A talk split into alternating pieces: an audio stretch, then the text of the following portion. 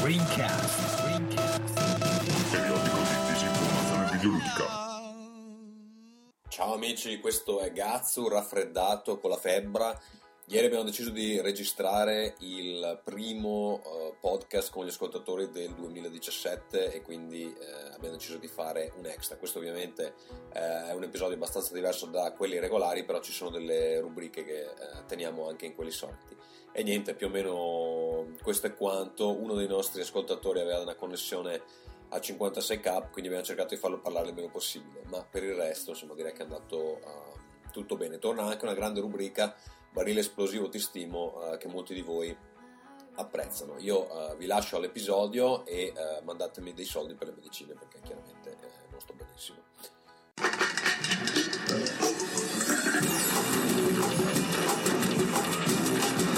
Rincast presenta Nerdcore. Cari amici da casa, questo è Rincast Extra numero 21, che viene svariati mesi, credo quasi un anno dopo l'ultimo speciale che avevamo fatto, che parlava di eh, avere la vagina e quanto fosse importante eh, nel mondo di oggi e anche eh, nel mondo dei videogiochi. Abbiamo fatto, adesso Luca sento della gente che piange. eh, No, non sono io, non sono io. Non sei tu che piangi, non sei tu che le fai piangere. Sì. È il mio No, figlio, sono fuori dalla porta. È tuo figlio, va bene. Allora, Oggi troppo giovani per essere io. Ok. Va bene, allora con me questa sera ci sono, c'è il simpatico Marco Mottura immerso nelle tenebre completamente. Sì, ma posso anche spegnerla la videocamera. Sto, giocando, sto giocando a Nio. Sta giocando a Nio e quindi non vuole eh, farsi vedere, No, non voglio c'è luce che non parla. vuole la luce perché lui rifugge eh, la luce e il, e il bene, diciamo così. E, mh, dopodiché abbiamo eh, Luca Tenariello, che qualcuno si ricorderà, il simpatico Luca, qualcuno lo ricorderà per la sua collaborazione a Players e poi, e poi ci racconterà anche eh, dei suoi nuovi progetti, tutti fondamentalmente basati sulla fica, eh, diciamo così, eh, Esatto. con, con un eufemismo. Eh, poi, eh, esatto, poi con noi abbiamo Matteo Olcelli, eh, enologo. Mi sentite? Ciao a tutti. No, e poi finalmente, eh, dopo 16 ore, Però io non sento voi. perfetto, però ti sentiamo, cerca di leggere il labiale, il labiale, perché noi ti sentiamo. Aspetta. Noi ti sentiamo. Eh, questo che ha appena parlato era Marco Esposto, ovvero l'uomo che sa di buono. Ehm, tutta questa bella gente, gente che frequenta la nostra meravigliosa chat di eh, Telegram e questa sera, come avrete intuito, sono qui con noi perché non potevamo permetterci di meglio, fondamentalmente. Ma che stronzo! Va bene. Allora, i nostri amici, io direi di fare un bel giro di presentazione. Allora, eh, Luca, parti tu, chi sei, cosa fai nella vita e dove vuoi andare? Dove vuoi andare lo so già, ma eh, cerca Allora, io di- sono, io sono una un ex- metafora. perfetto. Io sono un ex schiavo di Gatsu che mm, ha incominciato la sua carriera online dai tempi di parliamo di videogiochi come galoppino e poi con uno scatto di orgoglio ho fondato alcuni miei progetti anche perché non riuscivo a coinvolgere Tommaso nelle mie principali passioni cioè la figa e la figa E- No, mia, mia convinzione era quella di far convivere, come nelle riviste tuning, il videogioco e, e la donna. Ma io pensavo fosse una battuta, è vero? No, no, no, è vera sta cosa. Tu non, lo, della tu non lo conosci questo personaggio, Marco. Aspetta, rimani in No. attesa perché succederanno delle cose molto belle questa sera. E, e che Tommaso è un po' un bacchettone, no? Quindi Eh, mh, diciamo che già dai tempi di Players mi ha, mi ha tarpato le ali. Quando tu, che tu volevi spiegare per volare nel, nel mare della ficca, fondamentalmente. Esatto, esatto. Eh, Infatti, ok. dopo aver rischiato una denuncia da, da Fiona, ho deciso di... mh, No, Di al cos'è crimine succe- direttamente. cos'è successo? Io sono curioso. No, niente, adesso. che c'è stato un, un piccolo qui pro quo. Allora, a scanso di equivoci, prima di farci denunciare anche noi, questa è la versione di Luca, eh? Ok, vai, No, no, vai, no, vai, no. vai pure Luca, vai pure Luca. No, no, non, non- non dirò niente di sensibile. Eh, diciamo che ehm, a volte le- un certo tipo di avanza non viene apprezzato come dovrebbe. E mm, no, scherzo, in realtà è andato tutto bene con Tommaso, con, con Fulgenzi e gli altri ragazzi di Players, però a un certo punto ho sentito la necessità di fare qualcosa di mio. Scusate, con... mi sentite? Sì, ti sentiamo. No, io vi sento. Perfetto. Rimani lì che poi, poi ti interpello. Va bene, va bene. Mm. Vedi che si è svegliato sull'argomento clou. Dai. Dai, insomma, vabbè, allora, questi progetti che hai, che hai lanciato cosa sono, Luca? Allora, Shining Magazine è una rivista culturale dedicata al mondo dei videogiochi, musica, cinema, un po' come era Players, ma con una linea editoriale un pochino più mh, puntata verso il crowdfunding e crowdsourcing. E, mh, e poi c'è ovviamente il motivo per cui mi ha invitato, che è Venus Gallery. Che è Che- fondamentalmente una rivista softcore, giusto?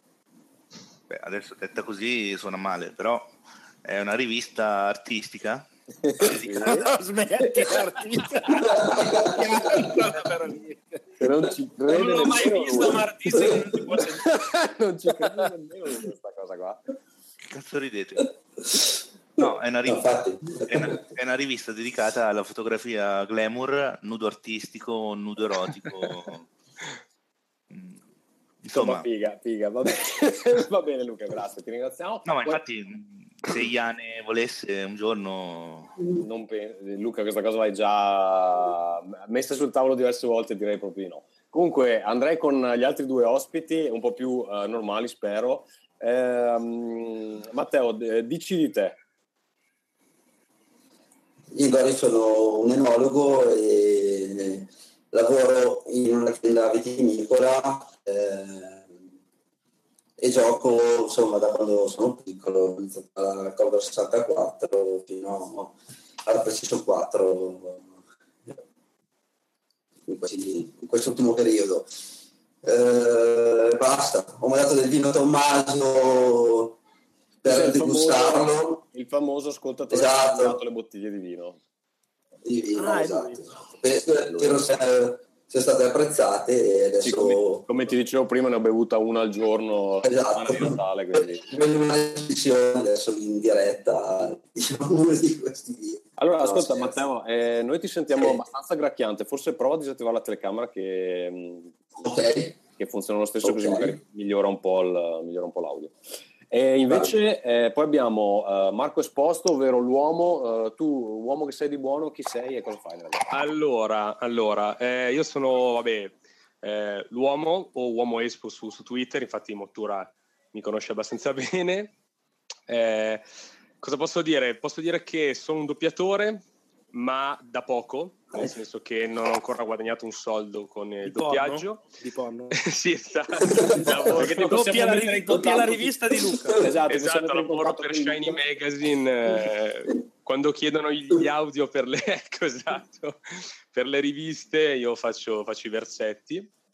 Eh, eh, che altro? Beh, scrivo per Outcast, quindi sono diciamo un po' un tiratore franco questa sera perché sono. Quindi sei lì infiltrato un po' tipo sono lì il- esatto, infatti Esatto. Giuseppe stasera registravano, mi ha detto tu vai di là e ad rovinargli la Ah, trasmissione. sì, sì, esatto, esatto. Va bene. Eh, che altro? Dal 2008 oggi gestisco assieme a un amico la pagina Le Verità dell'Animus, che è nato come blog, come progetto su Assassin's Creed.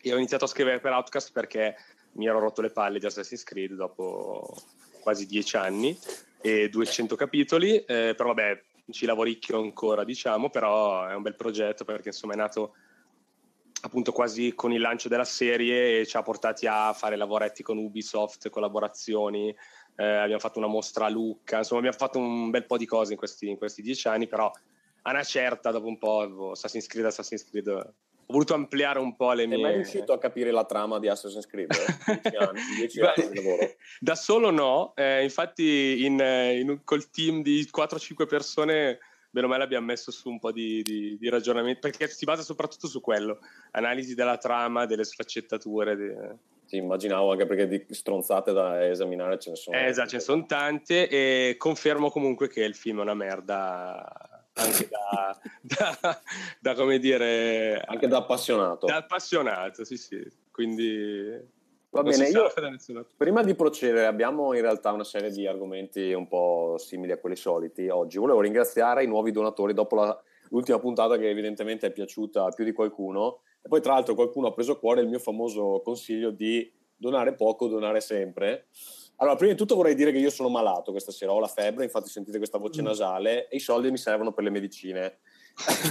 Quindi donate, donate amici. Eh, comunque volevo, volevo- volevo ringraziare Pierluigi Lenoci, che tra l'altro ho incontrato a Berlino qualche settimana fa, siamo andati a bere una birra insieme a Giacomo, un altro, un altro dei nostri Tra l'altro, ti, ti inter- ti interrompo per dire che Pierluigi lo sa, il, il nome e cognome Pierluigi Lenoci è una delle cose più belle che, che esista. C'è da C'è C'è dire, una, esatto. assonanza, c'è un'assonanza fantastica. è fantastico, io lo dico sempre, mi fa anche ridere, ma in modo bonario. Proprio Pierluigi Lenoci è, è Ma tu fantastico. sai che Pierluigi Lenoci è il presidente italiano del Mensa? È un Sì, uomo, sì. è un uomo di un'intelligenza Ma- spietata, infatti ascolta sennò- Ne- esatto, ne discutevamo l'altro giorno nel gruppo su... Va bene, comunque poi eh, vorrei ringraziare anche Barbone Antonio che a dispetto del nome ha donato un dollaro. Eh, poi ringraziare Tommaso Piana e eh, Peppe Porzio. Quindi grazie a tutti, amicici a casa, eh, ci comprerò delle medicine per la tosse. Eh, questa sera se ogni tanto vedete che eh, vado via col microfono perché sto ispettorando del, del muco e delle cose così. Ehm, volevo eh, ricordare a tutti quelli che ci supportano e anzi, anzi a tutti quelli che non ci supportano ancora che eh, l'indirizzo per il crowdfunding è https patron.podbean.com slash rincast. Uh, se raggiungiamo i 100 dollari mensili, non manca tanto eh, perché siamo quasi lì, ehm, vi prometto 15 puntate annuali, in qualche modo, fra extra e normali, eh, cercheremo di farne 15 al posto di, delle 12 che eh, stiamo facendo adesso. Comunque, ehm, io andrei con... ehm, vabbè, ehm, allora non so se è il caso di fare le case. Tu Marco avevi qualcosa? Perché abbiamo, abbiamo la sigla tua finalmente. Beh, vero, giusto. Devo ringraziare de- della sigla eh, Moana Duels, che è uno dei miei follower su Twitter, persona estremamente gentile garpata, juventina, e eh, mi è, si è offerto di farmi questa, questa sigla. È stato figo anche che mi dice, ma siccome non te la fa nessuno, eh, ta- dai, te la faccio io, va bene, ok, grazie. E gli dico, beh, ti vuoi un'indicazione, vuoi qualcosa, non lo so. E lui dice, vabbè, se vuoi, dammi un'idea. Allora io gli ho detto, combinami il, il magnotta, che, cioè, metti- mettimi qualcosa del magnotta perché il magnotta lo voglio. E lui non conosceva il magnotta, infatti diciamo che è stata Quindi una c'è cosa- stato tutto uno studio. sì, no, fotografico. ovviamente è morto dal ridere perché ha detto è fantastica la telefonata della lavatrice, eccetera, eccetera. Quindi sono contento per due motivi. Uno perché ho la sigla, due perché ho contribuito, non che non l'avessi già fatto in precedenza nella mia vita, ma a far conoscere a qualcuno che ancora non lo conosceva il Magnotta. Va bene, vogliamo tra farla l'altro, anch'io vorrò conoscerlo perché anch'io non no. Eh sì. Beh, mi istruirai, mi istruirai. Ti istruirò, ti No, istruirò. tu sei di Outcast, non puoi rubarci anche quelli che fanno il film. Tra l'altro io volevo farla la sigla per Marco, però mi hanno, mi hanno fregato qui, a quanto pare. E beh, vai, facciamo Beh, falla, facciamo una doppia, competizione. esatto. Ah, Facciamo zero. la iniziale e finale. Allora, questa sigla ve la faccio sentire, però devo staccare le cuffie perché altrimenti non, non si può sentire. Ah, perché ci hanno detto, ma anche quando fate la live, invece di battere le mani, che la gente si è già rotta Come no? Stavo già... Vabbè, allora batti le mani e facciamo sentire anche la sigla. Ok, sentiamola.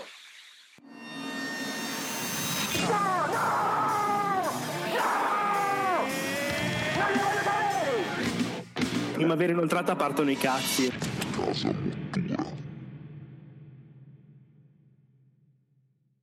Eccola È qua. uscita un po' alta, però va bene. sentita un po' alta, poi, poi- poi cercherò di sostituirla nel, nel file del, del podcast.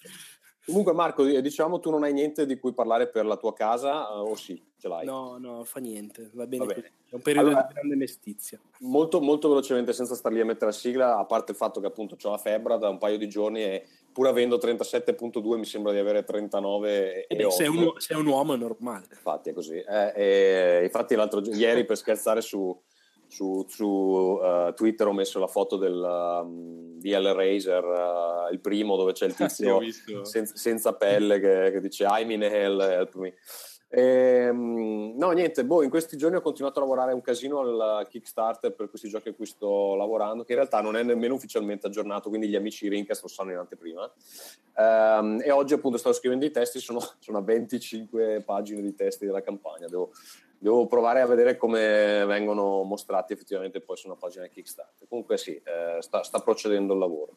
Ma invece io passerei direttamente, visto che vogliamo tenere la puntata abbastanza compressa, passerei direttamente agli argomenti della serata, e cioè, ehm, anzi no, perché aspetta, Marco, uomo, sì, ho, uomo, ho- ho buttato lì un aneddoto che mi è tu successo. hai un aneddoto da raccontare, raccontaci questa, questa storia di vita di ascoltatore. Sì, esatto. Allora, no, eh, la faccio molto breve. Eh, avevo preordinato no, all'epoca dell'uscita Final Fantasy XV sul sito della Square Enix, sul sito europeo, con una- un paio di amici, avevamo fatto tre, tre ordini. Solo che eh, noi pensavamo che, come c'è scritto sul sito, i soldi iniziassero a ritirarceli una decina di giorni prima, come di solito fanno Amazon o gli altri siti. Invece Square già il 31 ottobre, quindi un mese prima, ha iniziato a ritirare i soldi. Avevo solo su io soldi, loro no, non mi avevano ancora dato il, il conquibus, diciamo. E, e quindi Square mi ha, mi ha detto: No, guarda, non c'erano abbastanza soldi, non possiamo ritirarteli e fare la spedizione, eccetera. Io dico: Vabbè, eh, appena la carico mi arriverà in ritardo, ma mi arriverà.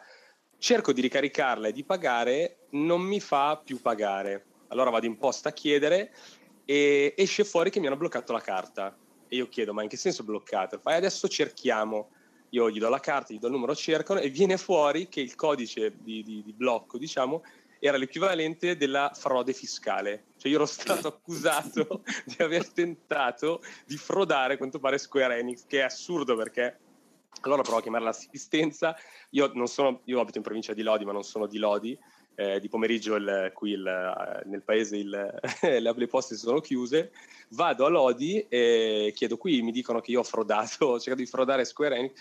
Ah, ma è sicuro di non aver fatto nulla? Guardi che è molto grave. Ho Guardi, io ero sul sito, cercavo di comprare un videogame. Gli ho detto, ma mi può dare il sito? Allora gli ho dato il sito, tra l'altro gliel'ho dovuto dettare. Questa qua, poverina, era un'impiegata di una sessantina d'anni che insomma dettagli Square Enix France è stato, è stato un incubo. Abbiamo chiamato l'assistenza alla fine è venuto fuori che la, la carta era irrecuperabile e dovevo cambiarla. Fortunatamente viene fuori che se mh, ti frodano o frodi tu insomma lo Stato eh, i la- giapponesi sono cazzo. Esatto, la, la carta te la danno subito, cioè loro sotto hanno un pacchettino di poste pay pronte che se uno froda eh, gliela, gliela- gliela sostituiscono subito. Ah, quindi Cioè- ti premiano per essere un esatto. esatto, cioè se per dire C'è il livello come da GameStop. sì. Ma livello 4, complimenti. se te la rubano, no, sei uno stronzo e ti devi aspettare un mese che ti arrivi la carta e il codice no, staccati. Se invece sei un criminale, te la danno gratis subito. Quindi sappiate che se volete rifare la poste pay, piuttosto cercate di frodare qualche amico. Ma perché aspetta, qua noi qui andiamo un gancio direttamente a Luca che lui eh, intanto è stato bannato da eBay, giusto Luca? Poi ti hanno Beh, chiuso quanti account PayPal? Perché tu No, sei una allora- persona a modo, no? Racconta un po' tutta la storia. No, non è assolutamente accuse false, tendenziose. Tendenziose, va bene. Ma legate No, alla per- È, pornografia. è- è vero o no che ti hanno bannato da eBay? Sì, ma anni fa perché... Perché? Raccontaci. Beh, in realtà io vendevo tanti giochi miei su, su eBay, però la mole era talmente elevata che loro pensavano che fossero giochi copiati. Quando mi hanno chiesto la prova dello scontrino io non li avevo più, e allora hanno dovuto, hanno creduto che in realtà ci fosse qualcosa di losco sotto e mi hanno, bannato. Aspetta, perché io sapevo anche la storia delle videocassette di Kenshiro, non sei te che hai... No, beh, adesso, adesso non, non iniziamo a... No, no, no, cioè, ci sono le- c'è la frode delle videocassette Sì. di Kenshiro. No, no, non era una frode, in realtà c'erano i DVD di Kenshiro, praticamente c'erano degli appassionati che hanno mh, realizzato delle serie di Kenshiro con eh, il video preso dai Blu-ray in Giappone e l'audio dalle cassette italiane Mm. e questo era introvabile in Italia. Allora ho cominciato a vendere questi, questi DVD e qualcuno insomma si è sentito truffato Ok. vedendo vedendosi arrivare a casa dei verbatim piuttosto che... e quindi diciamo da lì è, è successo un po' un casino e è stato bannato anche l'account di mia moglie. Anche lei, proprio hanno preso, ha fatto tipo un- una roba alla Gestapo, tutta la famiglia. No, no, che nel frattempo io ero già stato bannato e utilizzavo il suo di account. Ok, quindi hai fatto bannare tutti praticamente. Bravo, bravo. Eh sì, adesso mi manca solo qualche parente lontano da iscrivere. che ti presta. Va bene. Matteo, invece tu, eh, da venditore, enologo venditore di vini, eh, sei mai stato bannato da qualche servizio online? No, no, non mi è mai capitato. Volevo dire solo una cosa, mi sentite? Sì, ti Eh, io- sentiamo però come se venissi dal pianeta Sì. Sgrorg. Solo per fare la maglietta di Dark Garden in protesta a Marco Mottura che non piace la Sarnia. Basta, mi tolgo la telecamera e mi sentite meglio no. No, no, no, ti sentiamo di merda lo Esatto. stesso, però almeno, almeno Ah, ti vediamo. non- non parlo, dai. Però ho sentito della sgardia e mottura, quindi già ho riso. Esatto, possiamo, Ok. possiamo inferire le tue parole dalla- dal, gra- dal gracchiare che, che sentiamo. Va bene, ehm, allora io avevo qua una scaletta da qualche parte, però ovviamente adesso l'ho persa, giustamente perché ho 700. Ma scu- no, io c'ho la domanda, scusate, Mm. ritorno al punto di prima, ma alla fine Final Fantasy quindi l'hai preso poi o no? Ah sì, sì, sì, poi è arrivato. eh, è arri- no, il mio f- l'hanno spedito a parte perché si vede che io solo io avevo i soldi, no? Quindi i miei se li sono presi su- prima di, di distruggermi la Poste Pay, m- si sono presi i soldi, mi hanno spedito il gioco. Le altre due copie sono arrivate molto in ritardo con la nuova Poste Pay perché ho dovuto cambiare i dati. Però c'è di buono che, hanno- che l'altro giorno, sento il postino che suona, mi hanno regalato altre due copie del gioco e mi hanno mandato una mail dicendomi che si scusavano per l'increscioso problema che, che è avvenuto, però la mail mi sembrava un po'... mm, Cioè, non so quanto fosse diciamo ufficiale Cioè, secondo me qual- qualcuno lì ha detto spediamo due copie in più e scriviamogli che ci scusiamo non so quanto sappiano perché mi sembrava una mail un po' informale. Era di Square Enix dello store però eh, sembrava be- poco bella raga. sì Eh, sì infatti vabbè per Tommaso. tre giorni in ballo questa cosa almeno ci ho, ci ho guadagnato qualcosa perché poi l'ho venduti subito perché va bene essere fan ma tre copie Sì, eh, dimmi Luca. Diciamo che mh, tu che scoperchi i miei altarini, qualcuno è stato accusato di truffa anche cercando di donare a Rincast, o sbaglio? Io? No, no, qualcuno è stato accusato di truffa cercando di inserire la propria carta sul Patreon di Rincast. Eh, sì, No. è vero, no, no, è vero, cioè, no, no, no, è vero, alcuni, alcuni eh, ascoltatori cercando di donare per Rincast non ci sono riusciti, ma allora là il problema è fondamentalmente è questo, perché il servizio di donazione si basa su Stripe, che è un servizio americano. Stripe e le carte italiane non vanno tanto d'accordo e un sacco di carte italiane hanno dei problemi e sta cosa qua non, non riesco a risolvere, cioè non ci posso fare un cazzo perché è un...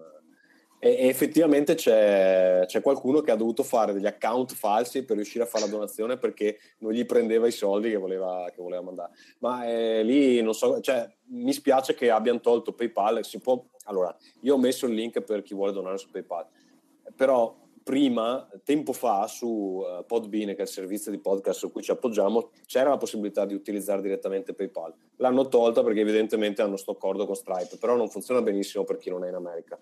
E quindi boh, spero che migliorino un po' perché effettivamente cioè, se la gente vuole donare e non può, mi rompe un po' le palle. c'è, c'è anche l'opzione di inviarteli direttamente a casa in busta chiusa come si faceva Sì, sì, eh, negli anni 80 eh, sì. ma anche una valigetta, tranquilli. Proprio, Sì. non- non.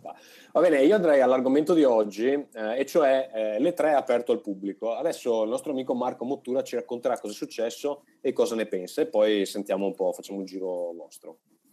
Allora, con una mossa abbastanza a sorpresa, credo, anche se era un po' nell'aria come voce da qualche tempo, ma non si, non si- ci si aspettava che succedesse con queste tempistiche e queste modalità, l'ESA, che è l'ente che organizza le tre, ha deciso sostanzialmente da un giorno all'altro con un comunicato stampa in un anonimo, se non ricordo male, venerdì pomeriggio, di eh, aprire eh, le tre al pubblico.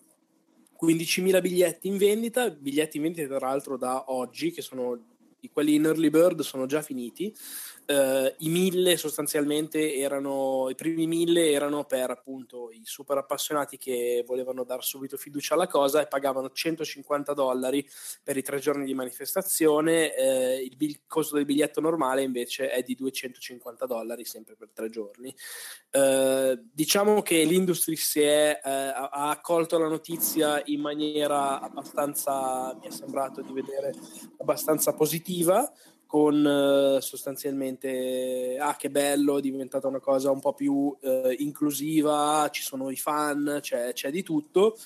Chi invece ha colto la notizia con un po' più di scetticismo, eh, per ragioni ovvie, magari meno ovvie di quelle che potrebbe pensare qualcuno da casa, discorsi di casta o roba del genere, ma poi adesso ci entro, è appunto la stampa, per il fatto che eh, ovviamente tu che vai a, a, viverlo dalla parte non dell'espositore, che quindi ha interesse a far sì che il gioco suo venga visto, provato e abbia il massimo dell'esposizione possibile, tu che invece vai a farti eh, la coda o comunque a provarlo, eccetera, eccetera, hai gli slot e tutto eh, già sai quanto può essere congestionato le tre, che è sempre stato abbastanza delicato, specie per alcuni tipi di giochi eh, tipo lo stand Nintendo mediamente è un casino e chiaramente con un più 15.000 alla voce presenze è una, sicuramente una questione che cambia le carte in tavola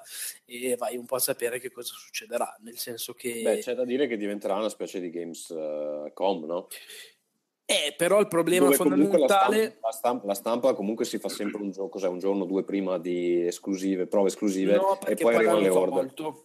Allora, la Gamescom, è, il problema è quello che la Gamescom, a parte che è strutturata per essere una fiera del pubblico soprattutto e la, la parte di stampa è molto meno rilevante ve ne rendete conto banalmente anche dalla quantità di annunci che ci sono alle tre rispetto appunto alla Gamescom stessa. La stampa ha due hall alla Gamescom che sono esclusive sue, eh, le altre 10 o una roba del genere, 6, 8, tante, sono invece per il pubblico. Eh, il fatto del giorno solo per la stampa non c'è più da un paio d'anni, se non ricordo male, o comunque fanno entrare lo stesso un botto di gente anche il primo giorno, molta più della stampa. E la differenza però fondamentale con le tre è che la Gamescom è in una struttura, eh, appunto il, la fiera di Cologna, che è la più grande d'Europa e ha del, degli stand, delle aree, degli spazi proprio fisicamente che sono una roba colossale. Cioè, tra una, lo stand di 2K e lo stand di Sony c'è eh, 20 metri di spazio, ok? Sì, cioè, se devi andare allo stand dall'altra parte dell'edificio devi camminare... Mm, eh, un quarto d'ora tranquillo, ma anche tra uno stand e l'altro è, è previsto un afflusso di gente tale che eh, lo stesso c'è un, un traffico umano della Madonna, ma è comunque pensato per un certo tipo di, proprio di numero, di pedonabilità di, di persone. E le tre non è così, nel senso che là gli stand sono concepiti con una logica diversa, lo spazio è sensibilmente minore, sono solo due hall.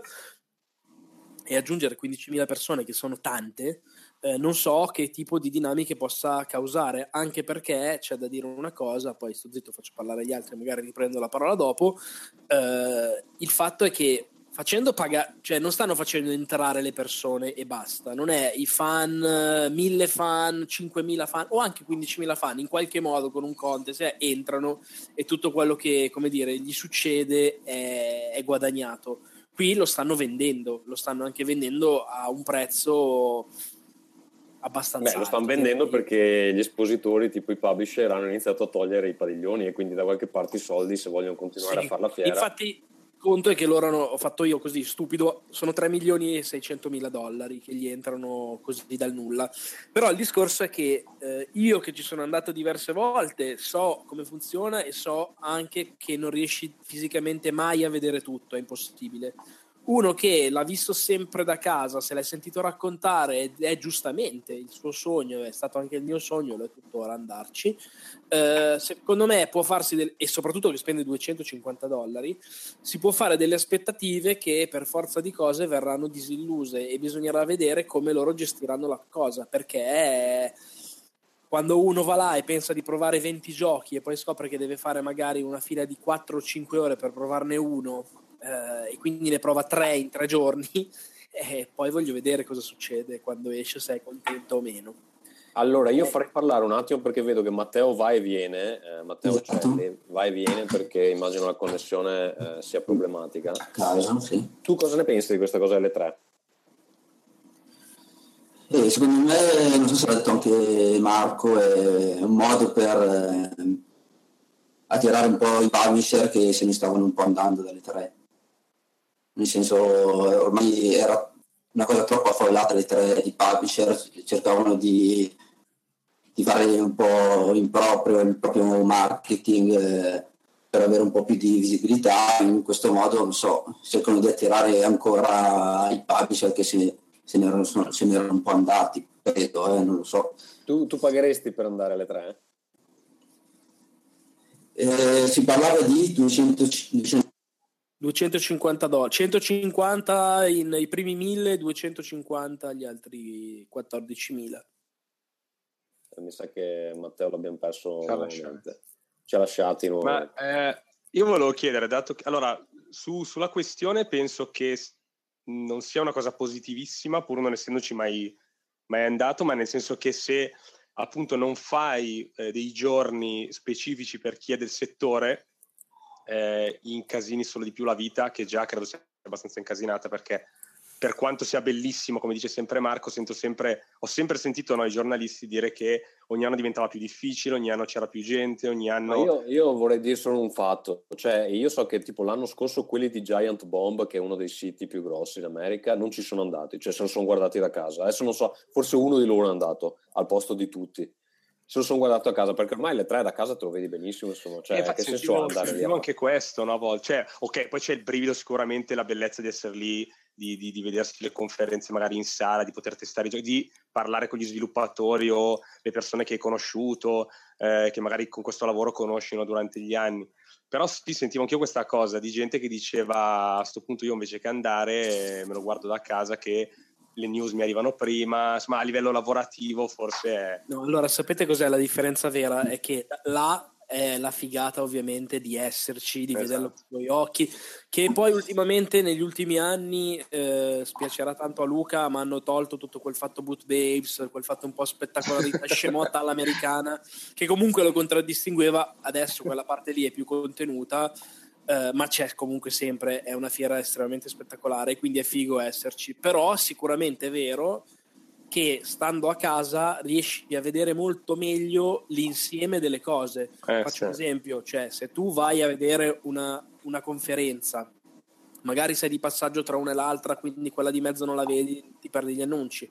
O anche solo, dipende poi da quante persone mandano le redazioni, ma è impensabile che uno vada a vedersi tutto. Cioè tu ti vai a vedere 5, 6, 7, 8, 9, 10 giochi, eh, 15 se vuoi esagerare, non lo so, ma è chiaro che non puoi andare a vederti tutto, tutto, tutto. E, e nel marasma di annunci, di cose, di magari titoli nuovi, eccetera, eccetera, è chiaro che ti perdi qualcosa e ti fai comunque, è ironico e paradossale, ma ti fai una tua visione delle tre da, da là che è diversa da quella che ti faresti da casa e da quella che si fanno le persone a casa. Ed è quello anche che dicevo prima, cioè a casa la gente ha un certo tipo di aspettative, cioè da casa legge di Zelda, God of War, Gears of War, Halo, tutto assieme.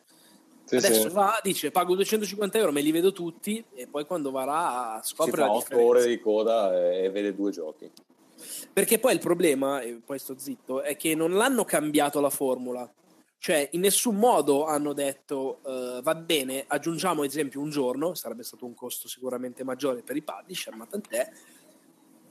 Sempli- e magari ne teniamo uno solo per la stampa, che poi sta- gli addetti ai lavori non sono solo la stampa, cioè gli addetti ai lavori sono anche i buyer di Walmart, di GameStop, eccetera, eccetera, cioè un pubblico diverso. Semplicemente hanno aggiunto, hanno calato l'asso dei 15.000 in più. Mi sembra difficile però che non, cioè, nei prossimi mesi diranno qualche cambiamento perché Eh, sennò eh, cioè, però la- logisticamente logisticamente è quello lì, eh, cioè la struttura è quella, non l'hanno spostato, erano anni che si parlava di spostarlo, hanno fi- proprio spostarlo anche come città, invece hanno firmato per altri mi pare tre anni per Los Eh, sì. Angeles, quindi non cambia nulla. Tra l'altro aggiungo una cosa, ne parlavo questa mattina con eh, Simone Soletta, eh, il mio editore in chief su IGN, c'è anche un fatto che è secondo me importante, alle tre come alle fiere di settore in generale, mostrano cose pensando che va per un pubblico che è la stampa, dove magari a volte è un alfa che scatta, ci sono problemi, c'è compenetrazione, c'è cose. La stampa ovviamente eh, sa comunque, non è che è per connivenza, dai che non dice le cose, se una cosa è grave lo dice, ma il ritocchino, il problema, eccetera, eccetera, di sviluppo, tu sei abituato a vedere, sai anche le cose che sistemano, sai quello che è.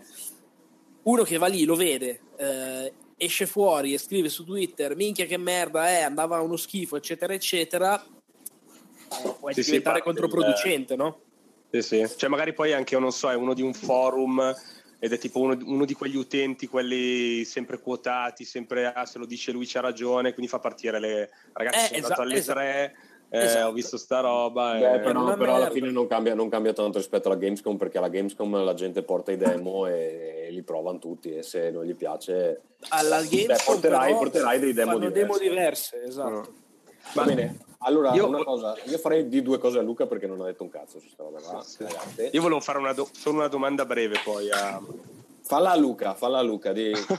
no, perché in realtà a tutti, perché mi chiedevo, eh, col fatto che adesso appunto fanno pagare a queste persone, che quindi hanno un'aspettativa e anche magari un'esigenza, no? perché avendo pagato, tra virgolette, loro dicono se io pago mi devi fornire un, una- un servizio, tra virgolette, a meno che nel biglietto non ci sia scritto tu paghi per andare lì, poi sono, sono cazzi tuoi.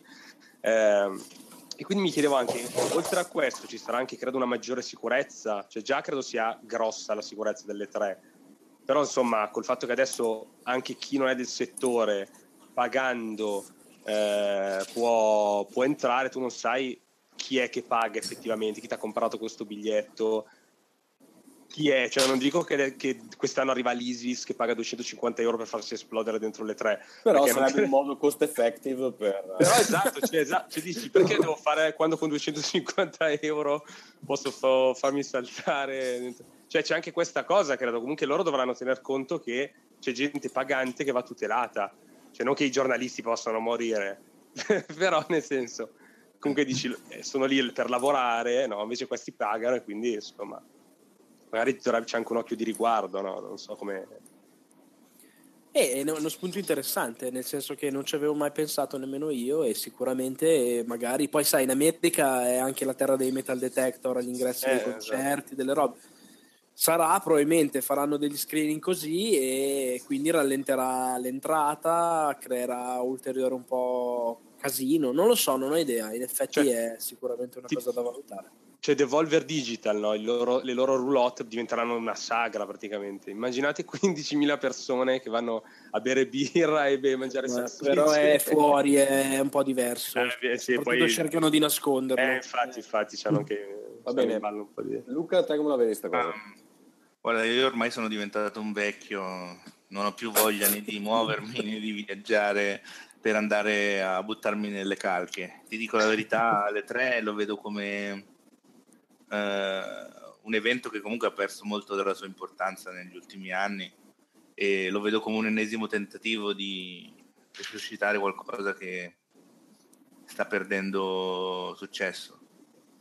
Mm, Io personalmente non ci andrei, come non andrei a vedere una gara di Formula 1 lì dal vivo, perché da casa, con le conferenze, con lo streaming e anche il giorno dopo con tutti i video su YouTube, si riesce ad avere una visione d'insieme molto più interessante.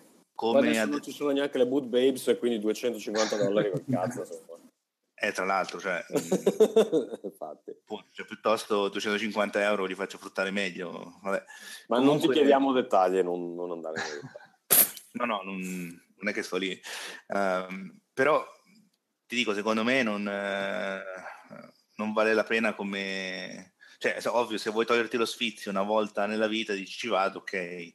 Ma io personalmente sono andato all'Expo, mh, ho visto la disorganizzazione magari dovuta ad altri, ad altri motivi, però eh, quando incomincia ad esserci un'affluenza di un certo tipo non riesci più a accontentare tutti e quindi il rischio che la gente spenda e poi ne parli male è molto alto. Più che altro se va, Insomma, male, se va male il primo anno, secondo me è difficile che riescano a rifarlo il secondo. Cioè, de- devono assolutamente prendere delle... organizzarlo Ma poi bene è quest'anno. tanto.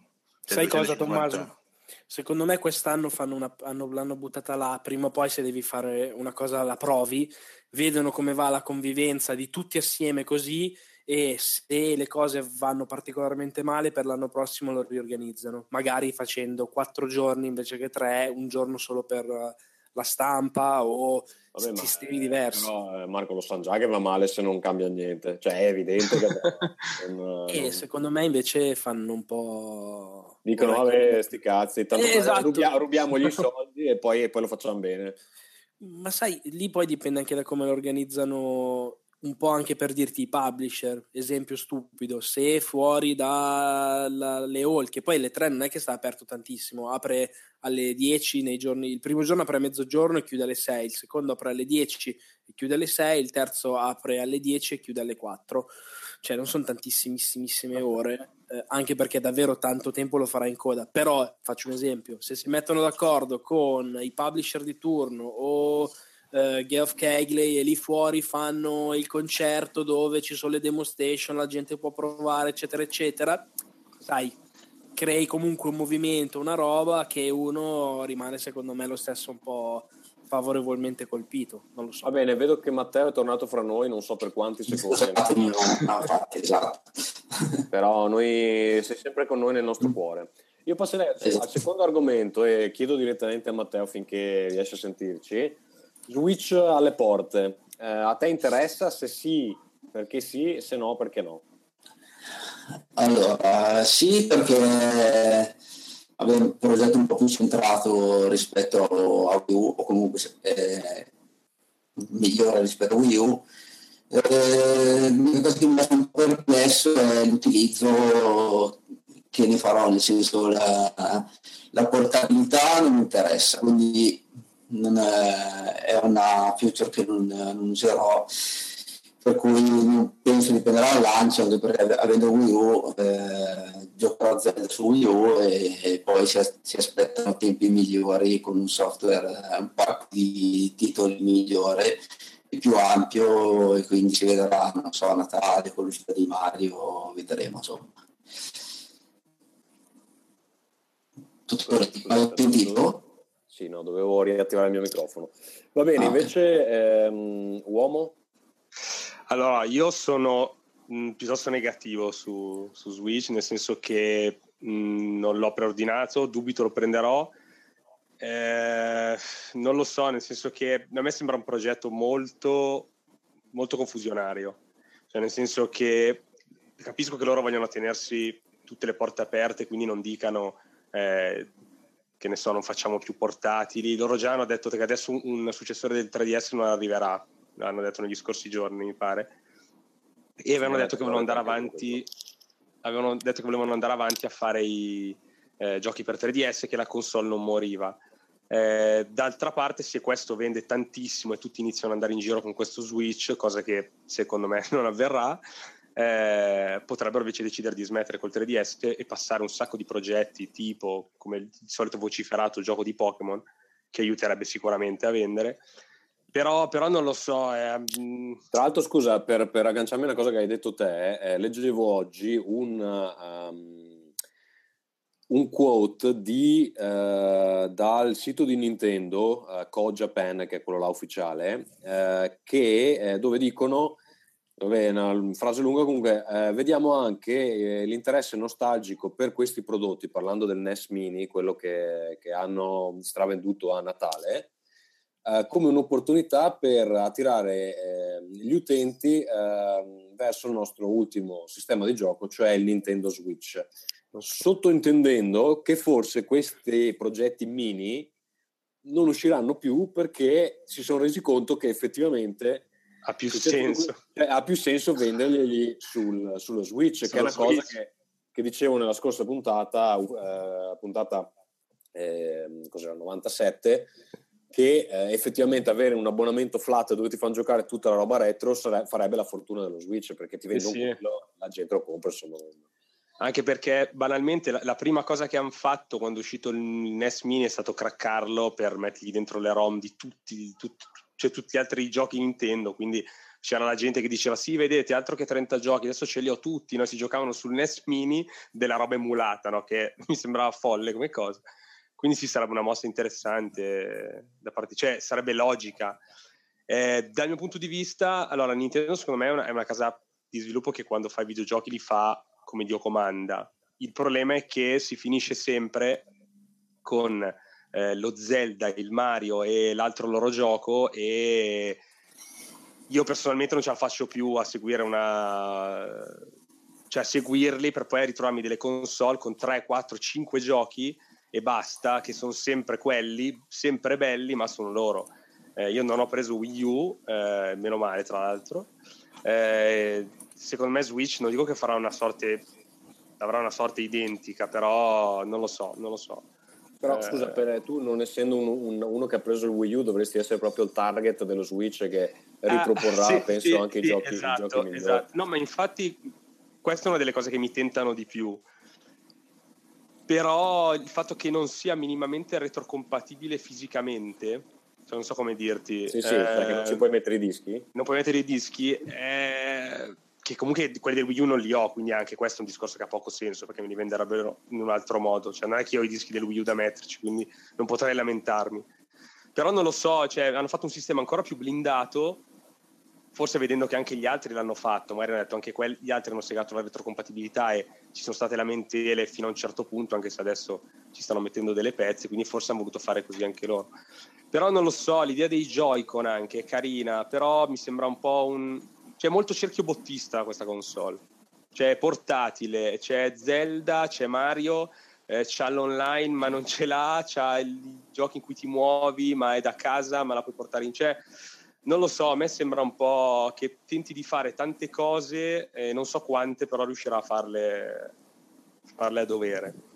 Va bene. E quindi ripeto, cioè, Zelda a me, il trailer mi ha fatto innamorare, il trailer di Mario pure, però non, non- non spendo 330 euro per avere poi due giochi. Preferisco... Vabbè, hai anche un bel po' di roba da recuperare su Wii U se fanno le, le conversioni, secondo me. Quello è vero, Ini- quello è inizia ad esserci un bel, un bel parco giochi. Poi se Sì. ti sei rotto le palle di Mario è un altro discorso, però. No, quello sicur- infatti, quello sicuramente. No, ecco, sì, infatti eh, sarebbe comodo, però la prenderei probabilmente verso la... cioè magari tra 3-4 anni, che non è quello che Nintendo vuole, però.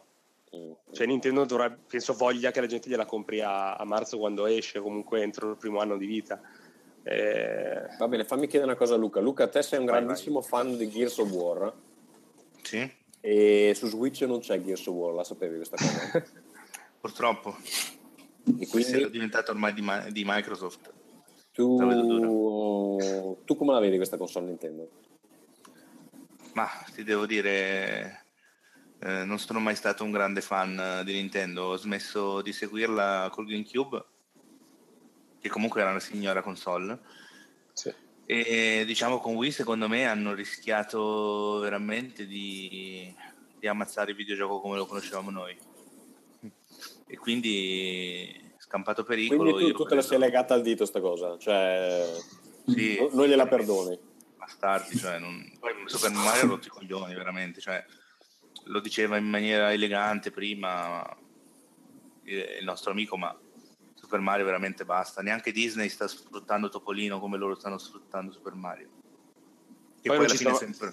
Non ci sono delle donne nude, cioè nel senso non c'è... Tu che sei Eh, sempre Peach, è vestitissima, non, Esatto, va Peach, bene. eh, viene a mangiare la torta, viene a mangiare la torta, però insomma... sta torta, vabbè. Allora, eh, Mi Marco, ricordo una cosa sulla torta. Marco, mm, sì, no, non parliamo. so benissimo a cosa ti riferisci, ma non ne parliamo. Per chi, vuole, per chi vuole sapere questo dettaglio, eh, consiglio di ascoltare il precedente extra, dove si parla anche di torte, fra le altre cose. Eh, io però adesso sono curioso. Eh, vado ad ascoltare perché anche è interessante. Eh, Marco, tu hai cambiato idea sullo Switch? Guarda, mottura questo. Eh, b- b- b- bah, mi trovo in parte d'accordo, in- anche in larga parte d'accordo con quello che ha detto Il tuo omonimo. Esatto, il mio omonimo, nel senso che io sono molto d'accordo sul fatto che lo dicevo anche l'altra volta, mi sembra che punti a tanti bersagli col rischio di non poi beccarne nessuno, come succede sempre quando vuoi provare a fare un po' tutto e poi non riesci a fare bene veramente mai nulla.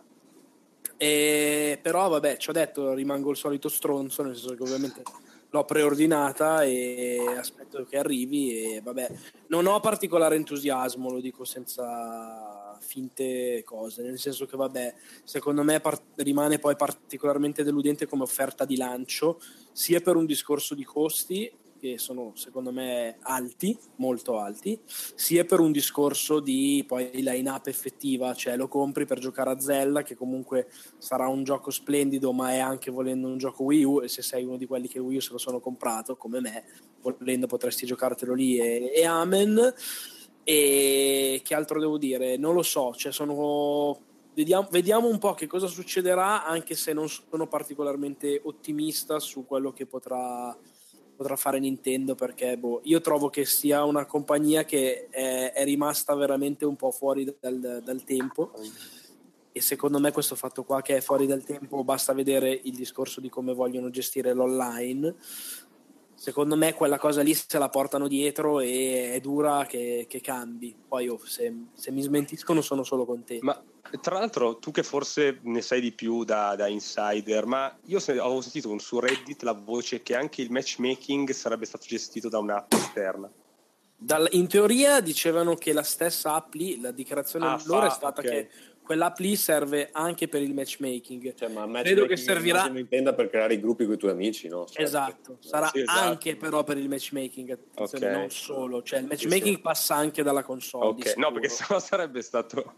No, no, il matchmaking passa dalla console. No, Tra l'altro, oggi hanno, è uscita una roba su Reddit che hanno craccato evidentemente uno sviluppatore ha messo in rete robe che non doveva mettere e si sa tutto della console, dei menu, dell'interfaccia, qualsiasi cosa, anche il chip, tutto. Beh, è un po' strano però che in menu non si sia visto ancora niente. Eh, questo qua comunque ha fatto uscire tutto mm. e alla fine c'è l'app di, ovviamente la voice chat non c'è, nel senso che di sistema non esiste, sarà esterna. Tra l'altro c'è il paradosso che uscirà Mario Kart e al lancio non c'è la voice chat perché la voice chat esce più avanti, esce in teoria quando uscirà Splatoon, quindi quest'estate, e quindi uno si giocherà Mario Kart senza possibilità di giocarlo online con gli amici, parlando con gli amici. Perché implementare una, un audio chat è una roba che Nintendo non ha ancora esplorato, quindi ci mette un po' più, un po più degli altri.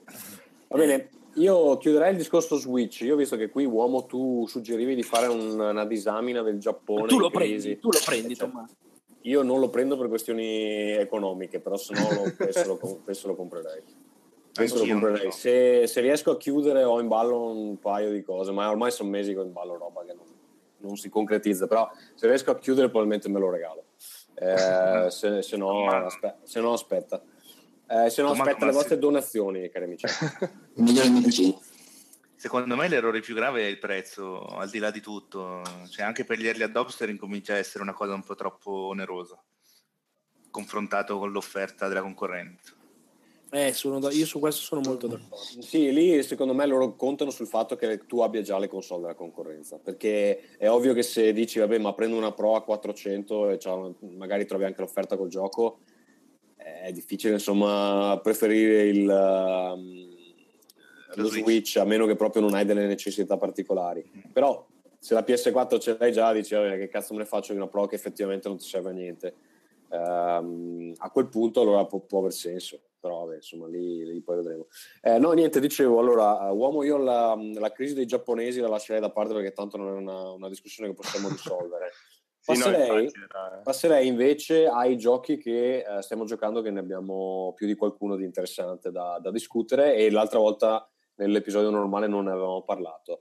Qui direi di fare Marco se vuoi battere le mani che poi ritrovo il punto Va bene, batto. Battiamole tu. Ma fortissimo, eh? Questa è una roba...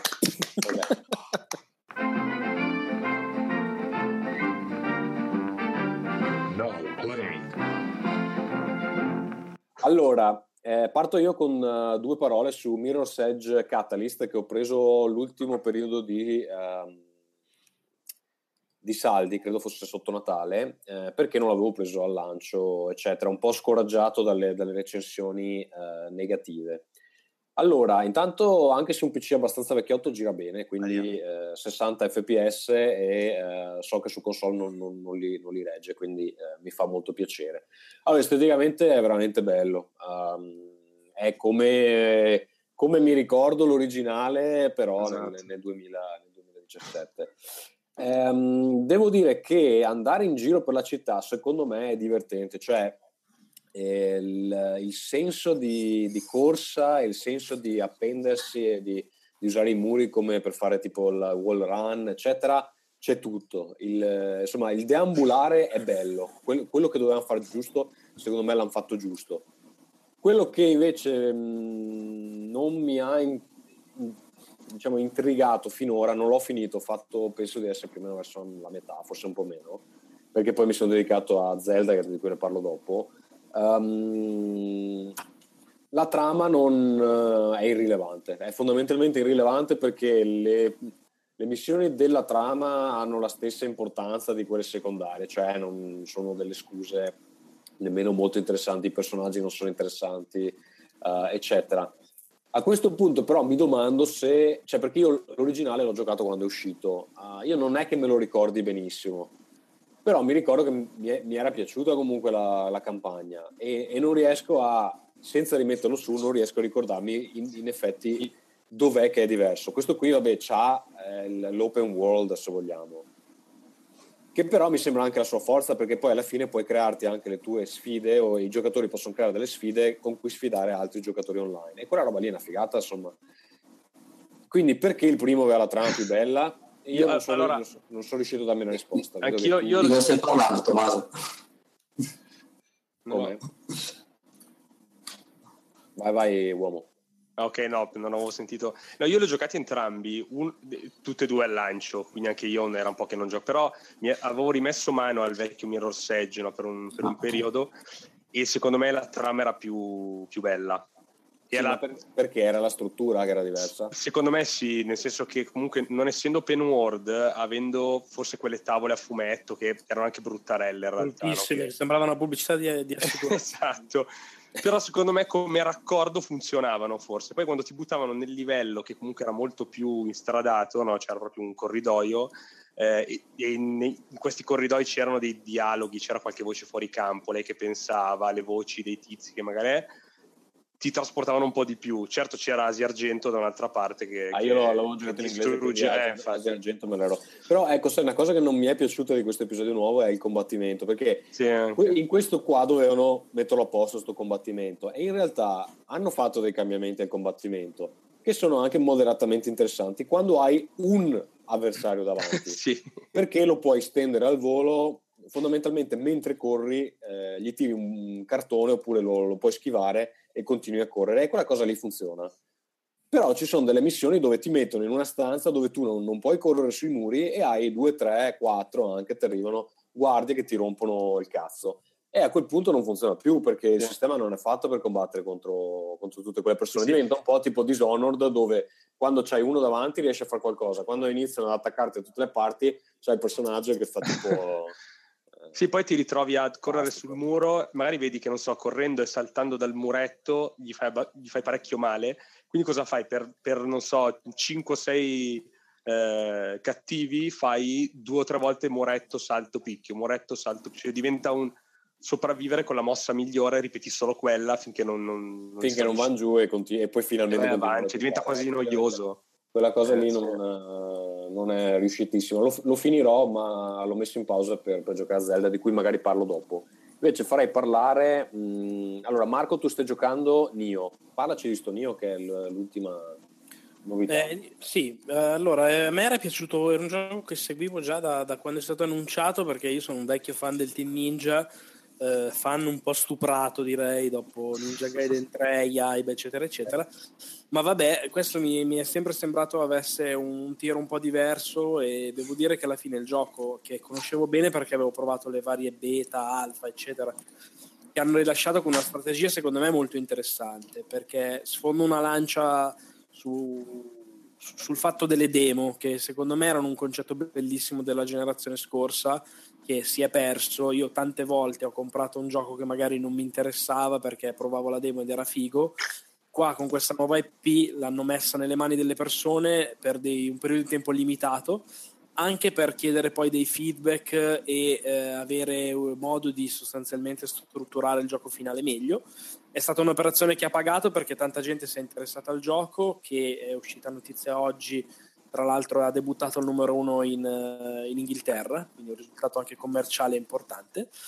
E il gioco è proprio figo, nel senso che ha eh, la struttura evidentemente presa dai Souls-like, da Dark Souls, al quale però aggiunge un tono suo, nel senso che la componente action è molto più marcata rispetto ai giochi di From, ha proprio il sistema di combattimento con le mosse per intenderci, con le armi diverse che hanno proprio le combo da sbloccare, eccetera, eccetera, appunto preso un po' da Ninja Gaiden, con però la struttura da, da Souls-like, andare in giro, ti, ti, fanno il culo, perdi le anime, devi ritornare sul posto, eccetera, eccetera, che funziona bene, molto bello, molto divertente e lo dico anche senza timore di smentita, almeno per quanto mi riguarda, come da giocare puro lo trovo anche più divertente dei Souls. Perché la, la differenza principale con i Souls è solo l'ambientazione me. No, no, no, beh, questo è... Allora, prima di tutto i Souls sono un mondo gigante interconnesso, questo è diviso a missioni che hanno comunque una struttura un po' labirintica, ma non c'entra niente, il level design dei Souls eh, gli piscia in testa questo, ma proprio perché là è una cosa unica, unita, qui non vuole nemmeno esserlo, ecco. E poi sì, è, è, simile diciamo l'impostazione, però secondo me col controller eh, poi hanno ciascuno un, un, feeling diverso dall'altro. E poi vabbè, è chiaro, l'ambientazione è diversa. Però boh, secondo me è molto molto bello. 60 fps, altra grande differenza con i Souls che hanno sempre un po' problemi a livello tecnico, e invece qua sono... Su PS4 Pro però. No, no, no, anche sulla normale. Anche solo un animale. Assolutamente okay. sì, ha tre modalità di gioco, questo di default. Eh. Il gioco ha proprio tre modalità mm-hmm. che tu puoi scegliere, o prediligi la fluidità, che è quello che ovviamente consiglio di fare eh, perché essendo un gioco action è il massimo e quindi rimangono 60 fps costanti, o altrimenti scegli di eh, puntare sulla grafica e quindi scala la risoluzione. Chiaramente sulla Pro eh, si comporta un po' meglio, ma ho letto che anche sulla PlayStation 4 tradizionale funziona, i 60 fps rimangono inchiodati ed è, ed è figo ovviamente vedere un gioco così dove... A me i 60 fps piacciono in generale in tutto, tranne che nel cinema, ecco. e, e questo nei videogiochi secondo me fa la differenza, in un gioco del genere ancora di più. Molto bello, tra l'altro una cosa che mi sento di dire, eh, scegliendo di equipare il personaggio in modo diverso, cioè mantenendolo sul super leggero o sul più, diciamo, corazzato, cambia proprio in maniera molto molto drastica il gameplay. Eh, io prima usavo il personaggio con l'ascia pesante, che di solito non faccio mai in questo genere di giochi, ma qua boh, mi, sono preso bene, mi piaceva. Su consiglio di Wallone che l'ha finito, ho voluto provare anche invece a tenere il personaggio super leggero e davvero col personaggio super leggero alla spada sembra Ninja Gaiden, quindi proprio fantastico. Io lo, lo consiglio sia per gli amanti dei, dei Souls sia per gli amanti degli action anche perché gli action così ne escono meno ultimamente, questo è quella roba. Va bene, io vedo che né Luca... Ci sto giocando anch'io, Anio, e devo sottoscrivo tutto. Sottoscrivi tutto, Matteo? Sì, anche secondo me meglio di Souls perché appunto è il sistema di combattimento po' più immediato, un po' più action e mi piace di più. Va bene, lo stai trovando difficile? Eh, sì, un po' sì. Hanno abbassato, hanno abbassato, secondo me un po' il livello di difficoltà Bravo. rispetto alle beta e, eccetera però sono d'accordo magari hanno dolcito un po' la curva di, di difficoltà adesso bisogna vedere però insomma bello Va bene, io vedo, Luca, tu hai dei giochi di cui parlare o no? Perché non ha scritto niente qua sì. scaletta. Eh, guarda, io sì, non ho avuto tempo di, di editare okay. la scaletta. Dovevi farti delle seghe? Eh, diciamo avevo le mani impegnate, ecco. Dai, dici qualcosa. Di recente ho comprato PS4 Pro, eh, diciamo sperando in, uh, nel futuro, cioè dando fiducia a Sony per il futuro e gli ho affiancato il, il VR, così ho provato subito un po' di, di, demo e niente, confermo quanto diceva Ferruccio, l'immersività è mm, decisamente eh, eccezionale all'inizio. è veramente un- un'esperienza che va provata per essere, per essere compresa. Però è anche vero che tutti i giochi che ho visto fino adesso sono ancora delle tech demo. Quello che un pochino mi ha, mi ha colpito è invece Resident Evil 7, che invece riesce a, a darti un'esperienza totalmente nuova con questo visore, anche se tecnicamente peggiora quando quando indossi il visore, però veramente ti trasmette l'ansia e la paura di trovarti in, un- in una situazione di pericolo. ecco. Ehm, questo veramente mi, mi ha fatto pensare che dovrebbero, ci sarà sicuramente un disclaimer, ma qualcuno ci potrebbe pure rimanere se, se soffre di cuore o se ha qualche problema. Ma Veramente come, non- come Resident Evil l'hai trovato fedele alla linea o comunque un'esperienza abbastanza nuova? L'esperienza, eh, è, allora, come atmosfera e come mh, anima del gioco l'ho trovato fedele, però mh, bisogna dire che eh, innanzitutto la visuale è in prima persona, che è una cosa abbastanza inusuale per un Resident Evil. E, mh, poi diciamo che la storia non è più, almeno inizialmente, sono solo No all'inizio. spoiler, no spoiler, no spoiler. La storia, diciamo, è, è diversa, ecco. Mm. Non è il solito sequel eh, delle altre, quei, quei personaggi che siamo abituati a conoscere. Ok. Ma ascolta, adesso che vabbè, ehm, Resident Evil eh, ci stai giocando, ci hai giocato, eh, cos'è che ti aspetti dalla VR in futuro? Ma ehm, secondo me la VR è ancora un po' mh, acerba per essere distribuita. Come dice il mio caro amico Alberto Belli, eh, la VR sfonderà solamente quando il porno la farà entrare di, di tutti. Quando, quando avremo... eh, Beh, ma lì è, la, avremo una- lì è la storia a parlare, non è tanto Alberto Belli, perché sappiamo bene che la maggior parte de- delle tecnologie che noi conosciamo sono diventate popolari solo grazie al, al porno, fondamentalmente. Sì, sì, Quindi- a partire da, eh, da- dalle videocassette, da, dai DVD, esatto, sì, Anche sì. le mani, eh. Anche le mani sono popolari. Va bene, eh, io vedo che uomo qui tu hai 77 giochi. Ma sono solo veloce, eh, sono veloce. Sì. Va bene, parliamo di Yakuza 5 barra Sì. 0. Eh, ah, volevo dire solo una cosa su Resident Evil che anch'io devo giocare. Ho, eh, so che Capcom ha mandato un trailer adesso la- dove si sente la voce di probabilmente uno dei vecchi protagonisti che dovrebbe arrivare in un DLC.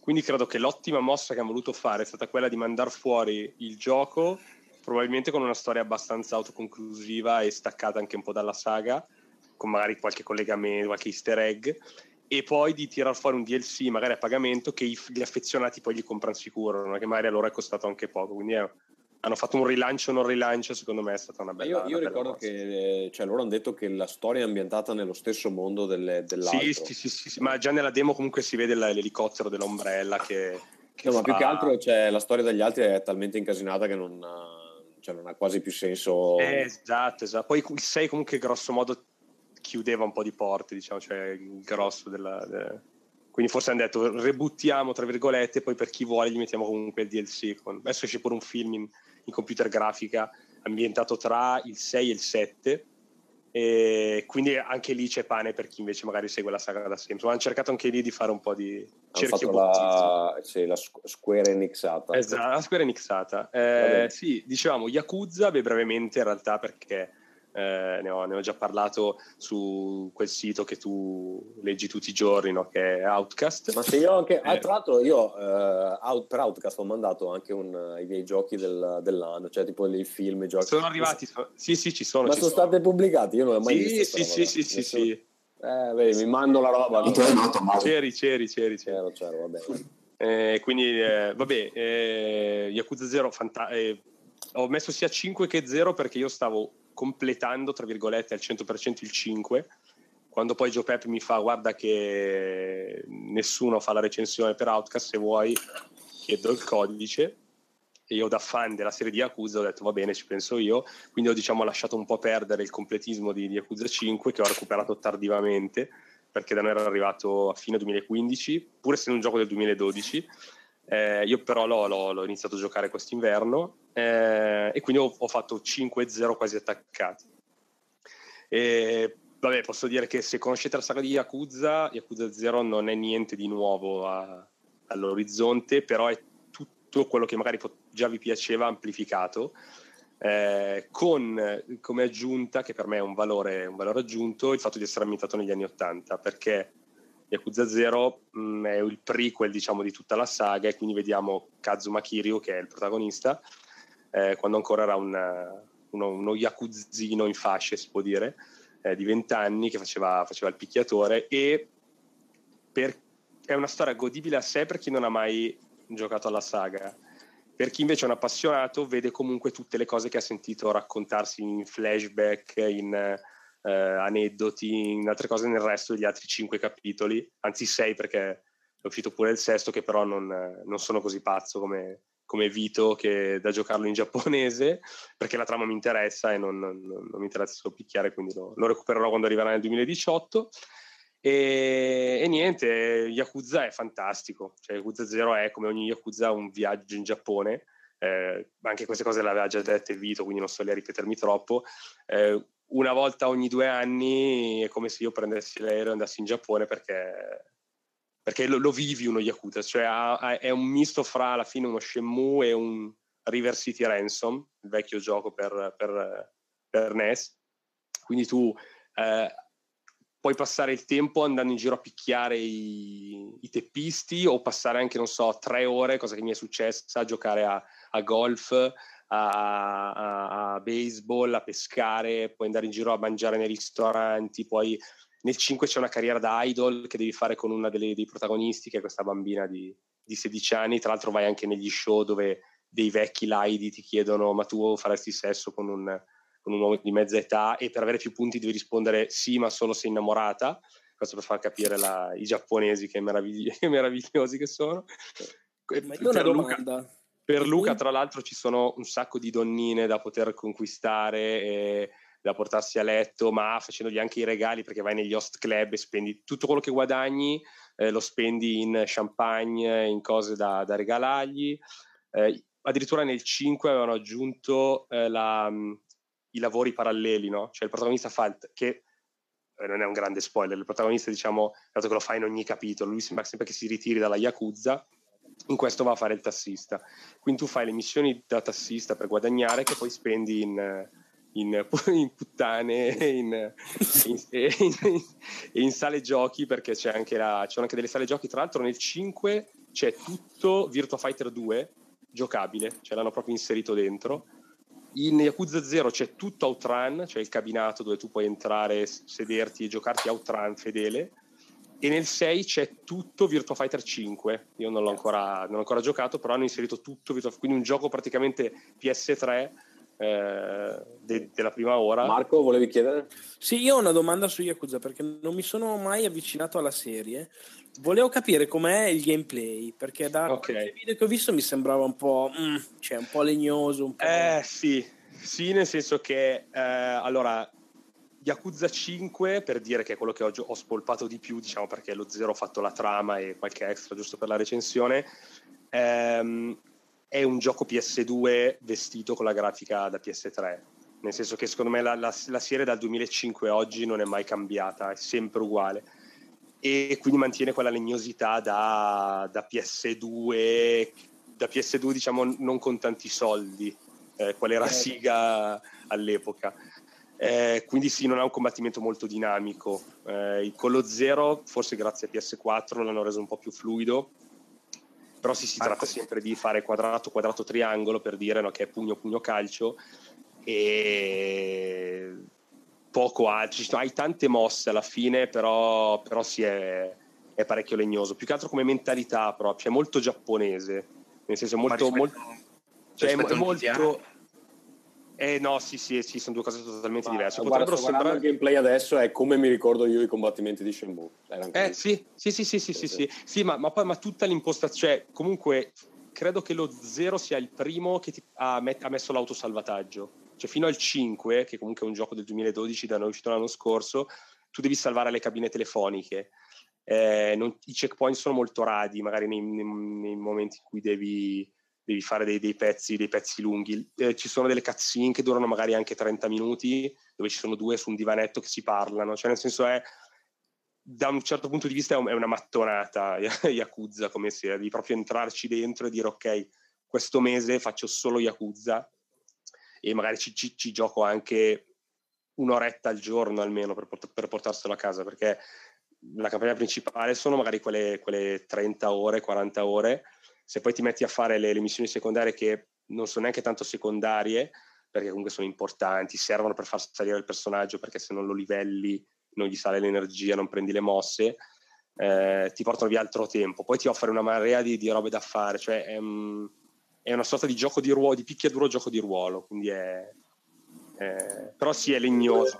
È legnoso, però ha anche un, ha un gusto molto classico, molto arcade, secondo me, che che non lo so, potrebbe, potrebbe cioè, può piacere secondo me. Eh, non saprei, ti, dire, ti va a, a Mottura, a te direi di di, di, cioè se volessi mai avvicinarti di provare magari a fare appunto o lo zero o addirittura adesso quest'anno uscirà Yakuza Kiwami che è il remake del primo uh-huh. e a quanto pare sarà un remake quasi eh, uno a uno diciamo solo con grafica Perché, PS4 aspetta un attimo lo zero non è il primo cioè lo zero è lo zero è, è, una, è una, sorta di prequel uh è ambientato nell'88 e invece il primo Yakuza, perché gli Yakuza sono ambientati sempre nell'anno in cui escono, quindi è anche carino perché vedi un po' l'evoluzione, cioè l'evoluzione, vabbè, insomma. Però vedi comunque la società giapponese di questi dieci anni, magari no, le varie cose. Tipo nello, nello zero ci sono le chat erotiche, no? Tu devi andare in questi locali dove paghi 500 yen e parli con le donnine e ehm, sono vere pornostar giapponesi che hanno... Attenzione che qua Luca si è già segnato. Eh. che, eh, no, già, che, sta già comprando su Amazon. che, che, hanno contattato per... E tra l'altro vedi proprio il loro volto, perché non sono riprodotti in digitale, no? vedi proprio i filmati veri, ovviamente fino a un certo punto, vedi eh, cioè, comunque sì, è proprio immergersi totalmente nella società giapponese e vedere tutte le sue follie. Va bene, abbiamo parlato 47 minuti di Yakuza. Eh, perché vedi... Eh... allora, dico due cose io su Zelda Skyward Sword, che mi pare non ne avevo parlato l'altra volta, vero Marco? No, perché abbiamo parlato solo okay. di Switch. Allora, Confermo eh, anche io che vi seguo sempre con amore. Ok, questo è, il, è lo Zelda per Wii, quello che è uscito vero e proprio per Wii.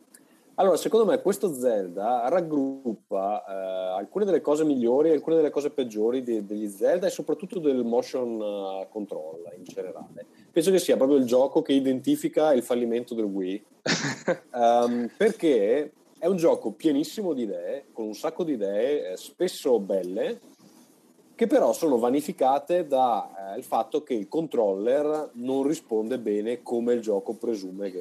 che Ma dai, non è vero non sono d'accordo per niente. Allora, eh, ho avuto questa discussione anche nella nostra chat di Telegram. Io ho un uh, Wiimote che non, allora, assomiglia tantissimo a quello originale, ma non ecco, credo sia. Non ecco, credo sia iniziamo. Vabbè, grazie al cazzo, hai comprato no, no, Allora, aspetta, eh, sì, mi, perde, mi, perde, la centratura del, della manina lì, che è il cazzo che devi usare per, per fare tutte le cose ogni, cioè, tu, tutte le sessioni di volo, tutte le sessioni sott'acqua, eh, mi perde la centratura dopo mezzo minuto e quindi mi tocca ricentrarlo. Eh, vabbè, cioè, eh, ancora con le candele. Tu, tu, giochi un'ora, due ore e ti, ti, viene una tendinite che è una roba insopportabile.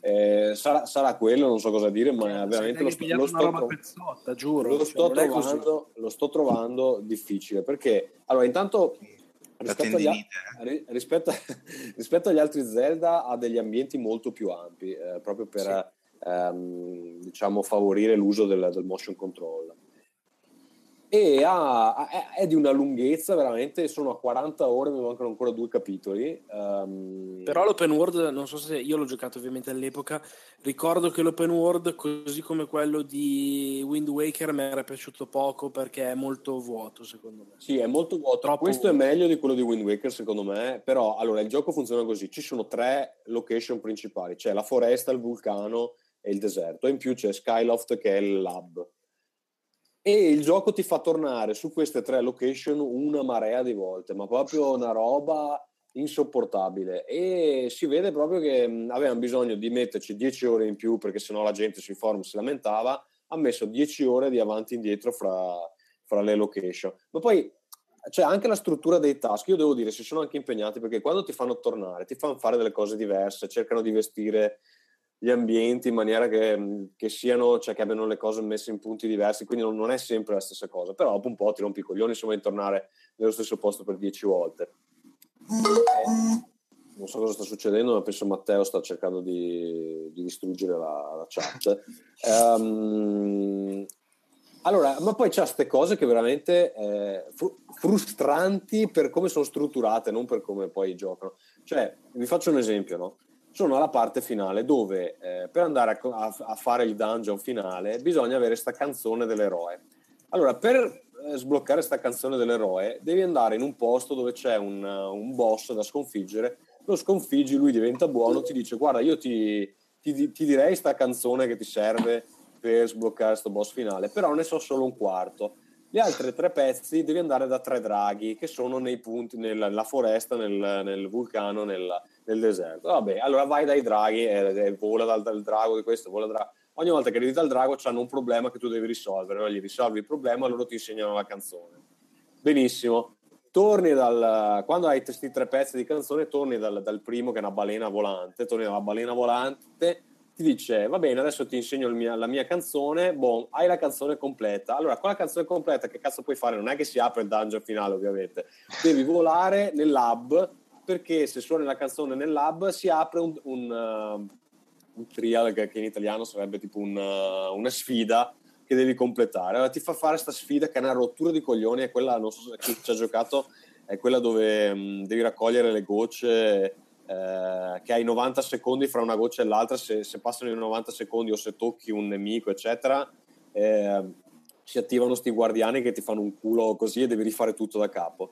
Queste, eh, queste qua ne avevi già fatte tre così prima, questa qua è l'ultima, fai questa, perfetto, finita oggi dopo averla ripetuta tre volte, la faccio, ti danno una pietra. La pietra non ti sblocca il dungeon finale, ti dice ah adesso ti ho dato questa pietra ma ce n'è un'altra che devi appaiarli per far finalmente trovare la Triforce che poi serve per far apparire ma vaffanculo ma cazzo ma come fai a, a, fare una struttura così convoluta cazzo ma inventati qualcosa cioè non è... ma è, è, come le poste di prima no? vedi se frodavi Nintendo invece ti davano subito l'entrata per mamma mia mi sta facendo impazzire cazzo penso sempre adesso l'ho finito eh, è finito e invece no c'è sempre una roba in più che devi sbloccare per sbloccare quello che poi alla fine ti serve effettivamente. Veramente mi sta facendo impazzire. Ed è un peccato perché ha delle idee veramente. Ma dei dungeon bellissimi e c'è al boss che mi è piaciuto di più di tutti quelli di Zelda, che non mi ricordo come si chiama, sì, quello con le, che sembrava di Akali, con le otto braccia, bellissimo.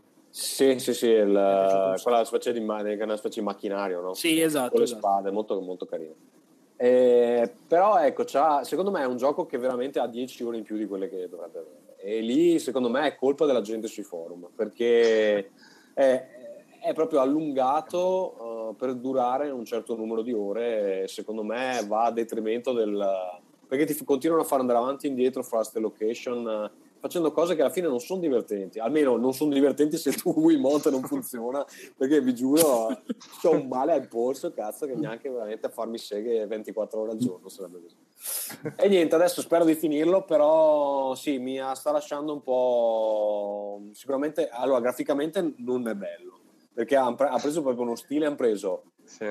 L, l, lo, il tratto adulto di Twilight Princess, però con lo stile tipo puntinismo sì. e non, fun- non, funziona un cazzo secondo me soprattutto non funziona un cazzo su Wii che ha no non funziona un cazzo se lo vedi oggi ma stai giocando su una TV HD immagino sì sì sì, eh, ecco, sì. Eh, ciao all'epoca su una TV normale aveva il suo perché. Su una TV a tubo catodico t- immagino che spalmato su una TV HD possa soffrirne particolarmente perché aveva quell'effetto lì appunto un po' puntinista un po' impressionista di eh, texture un po' smerdate che in bassa risoluzione tutto sommato erano smerdate e sembrava con stile. Immagino che viste in HD sembrino solo smerdate e basta. Comunque per me uno dei problemi principali del gioco, poi smetto perché abbiamo un altro paio di cose da discutere, ehm, è che tante cose che ti fa fare con il Wiimote secondo me erano più facili da fare con il controller. Perché ci sono un paio di cose che puoi fare solo se c'hai un, un Wiimote, però non sono così tante. Alla fine tantissime cose potevi farle con la levetta destra. Beh, però scusami, tutto il gioco è basato sul fatto di avere il sistema di controllo libero, tra virgolette. Cioè, quel boss lì che, di cui ti ho parlato, devi affettargli le braccia a seconda di come sono messe. Quindi, cioè, come lo facevi normale? Sì, que- quel boss lì, ad esempio, funziona con il Wiimote, però ci sono un sacco di cose, tipo adesso non mi dire che per tirare le bombe devi avere il Wiimote, non ti serve il Wiimote per tirare le No, bombe chiaro, o, chiaro. o per mirare la No, però per rampino. combattere contro nemici quelli un po' più forti, i rettiloidi, No, ha delle cose belle, dovevi inclinare la spada a seconda di Sì, come sì. avevano No, ha dei nemici dove ad esempio ti mettono le spade in determinate posizioni e tu devi colpirli Eh, dove non esatto. c'è. Quello è carino, però secondo me alla fine questa giustificazione del Wiimote è un po' debole. Comunque Eh, vabbè, non è dispiaciuto. eh, sarà, sarà appunto la frustrazione di avere il Wiimote che mi va fuori fase ogni, ogni tre minuti, veramente una rottura di palle. Allora, ehm, abbiamo ancora un Final Fantasy XV, vedo con scritto il carnevale con gli uccelli e i pedeo. E i pedofili, non so- non so cosa Esatto. voglia dire. Allora, eh, poi, guarda, ti raggruppo i miei due velocissimi, perché Sì. l'altro era eh, Kingdom Hearts mh, 2.8 eh, Final Chapter Prologue XZ.20 eh? Belle nome Eh conciso. sì, no, esatto. Tra l'altro, che contiene dentro tre giochi, il cui il nome più breve è tipo Kingdom Hearts Dream Drop Distance eh, HD Remix, eh, ed è il vero titolo. Ehm, riassumo dicendo che è proprio Square che ha bisogno di soldi per fare Kingdom Hearts 3 e recuperare il- i guadagni non, non altissimi di Final Fantasy XV perché mm, eh, se sei un fan della saga, vabbè, adesso fan nel senso che comunque io avevo faccio, io faccio 28 anni ad aprile, quindi quando è uscito il primo Kingdom Hearts ne avevo 14-15, quindi ovviamente sono stato preso proprio in pieno da, da- da una parte il mio amore per Disney, dall'altra parte il mio amore per, per Final Fantasy, ma proprio preso e tirato, tirato dentro. Certo, adesso parliamo di una saga che ha 15 anni e che insomma mh, tenta di reinventarsi, ma non così tanto. Eh, forse un po' come Yakuza, è rimasta un po', un po' ferma a- alla PS2, come, come tanta roba giapponese in realtà, per riagganciarci al famoso discorso che, che- che non abbiamo fatto, cioè che s- sono tutti fermi alla, alla PS2 e si sono dimenticati che in mezzo c'è stata un'altra, un'altra generazione. Niente, comunque questa è una collection che ha dentro il gioco per eh, 3DS, eh, che faceva da prologo in realtà a Kingdom Hearts 3. Poi c'è un film che ria- dovrebbe riassumere gli eventi del giochino per cellulare, perché è uscito anche un giochino per cellulare, che fa da prequel a tutta la saga. Tanto furbescamente hanno messo il capitolo 0 eh, che, che presen- che pone le basi di tutta la saga su un capitolo uscito solo per cellulare. È un'altra mossa geniale. E questo film dovrebbe riassumerlo, ma non lo fa, nel senso che riassume delle cose parallele eh, a questa cosa, ma se tu non hai giocato quel gioco comunque non le capisci. Chiude il tutto. Eh, della comunicazione giapponese. sì, esatto. Chiude il tutto, diciamo, la, la- la chicca, diciamo, che dovrebbe essere quella che agli appassionati ha motivato di più a prendere questa collection, che è l'unica cosa inedita, che è questo Kingdom Hearts. Allora, il titolo completo è Kingdom Hearts Birth by Sleep ehm, 0.2, sottotitolo A Fragmentary Passage, eh, che mh, praticamente di fatto che cos'è? È la prima- le prime due o tre ore di Kingdom Hearts 3 che questi qui hanno tagliato e hanno messo su in questo gioco, cioè palesemente questo. È Ground Zeroes, è eh, di Metal Gear o che ne so, è, eh, sempre parlando di Metal Gear, Il che ne so, la- sì esatto, il tanker con, con Solid Snake, no, cioè loro l'hanno preso e l'hanno venduto a parte, eh, perché mh, finisce proprio con, con, con il ok, adesso siamo pronti, via, andiamo verso il primo mondo, ma poi, poi non c'è il primo mondo perché dovrei aspettare boh, forse il 2018 se, se Nomura c'ha voglia. Eh, che però vabbè è bello da vedere ma non così tanto da giocare nel senso che è fatto con la Real Engine 4 eh, e quindi ha questi eh, fondali mh, questi, questi posti che visiti meravigli- cioè, be- belli comunque realistici da vedere eh, con però quell'effetto un po', un po' lucido della, dell'Unreal che a me non, non piace sempre. E poi ha questi personaggi però fatti di Pongo che ci si muovono dentro eh, tra cui la protagonista che sono totalmente staccati cioè non- non- mm, sembrano davvero appiccicati sembrano i video di YouTube tipo ah guardate Mario come sarebbe con la Real Engine ed è una merda Mario come sarebbe con la Real Engine. Quindi sarebbe cioè, il risultato che si ottiene più visivamente è questo. Eh, niente, quindi infatti so che ha venduto poco, so che adesso su Amazon l'hanno già abbassata a 40, 40 euro eh, dai, dai 50 iniziali, beh che Amazon lo fa sempre, però nel senso con la, la Square di solito riesce sempre a tenere i suoi giochi abbastanza alti, invece questi l'hanno abbassata subito, quindi mi ci sono divertito, però se il prossimo capitolo che tirano fuori non è Kingdom Hearts 3, secondo me qualcuno si fa esplodere sotto la sede di, di Anche perché da quando è uscito il primo capitolo tu praticamente sei, hai raddoppiato il numero di anni, no? Ho raddoppiato il numero di anni, quindi non mi sento, cioè, se prima un pochino mi rispecchiavo nel protagonista per dire, cioè che diceva, "Ah, guarda, questo bambino ha la mia età, vedi che avventure fa mentre io vado, vado, vado anche i al liceo." capelli di Alexia, ricordiamo. Ora, i capelli di Alexia. Esatto. Quindi adesso, cioè, praticamente non, non- non so neanche più io. È un, Cioè, po', è un po' il motivo per cui ho venduto la mia collezione di Berserk, nonostante il mio, il mio nick, eh, perché Eh, infatti, credo, è credo di aver iniziato a leggerlo quando avevo 12 anni.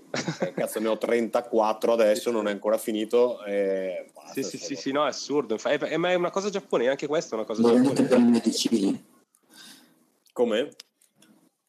È venute per le medicine? Sì, sì, l'ho venduto per le medicine. Infatti, non so se, se vedete qua, fazzoletti sporchi, eh, roba proprio. Sono proprio messo. Ho bevuto una bottiglia di acqua perché mi esce dal naso. C'è una pozza di liquidi sotto la sedia qui che potete- non potete vedere. Comunque, donate, amici, donate che mi servono i soldi per le medicine. Oh, ieri sono andato a comprarmi uno spray per il, per la- perché ho mal di gola, no? 18 euro, porca troia, uno, uno spray di merda, mi, mi tocca morire sul, sul marciapiede. Vabbè, Beh, ma in Finlandia, Eh, cazzo, sarà tutto costosissimo. Tommaso, ma, ma adesso lavori? Sì. Eh, faccio delle mie robe freelance, ma non ho un posto fisso, se è quello che mi stai chiedendo.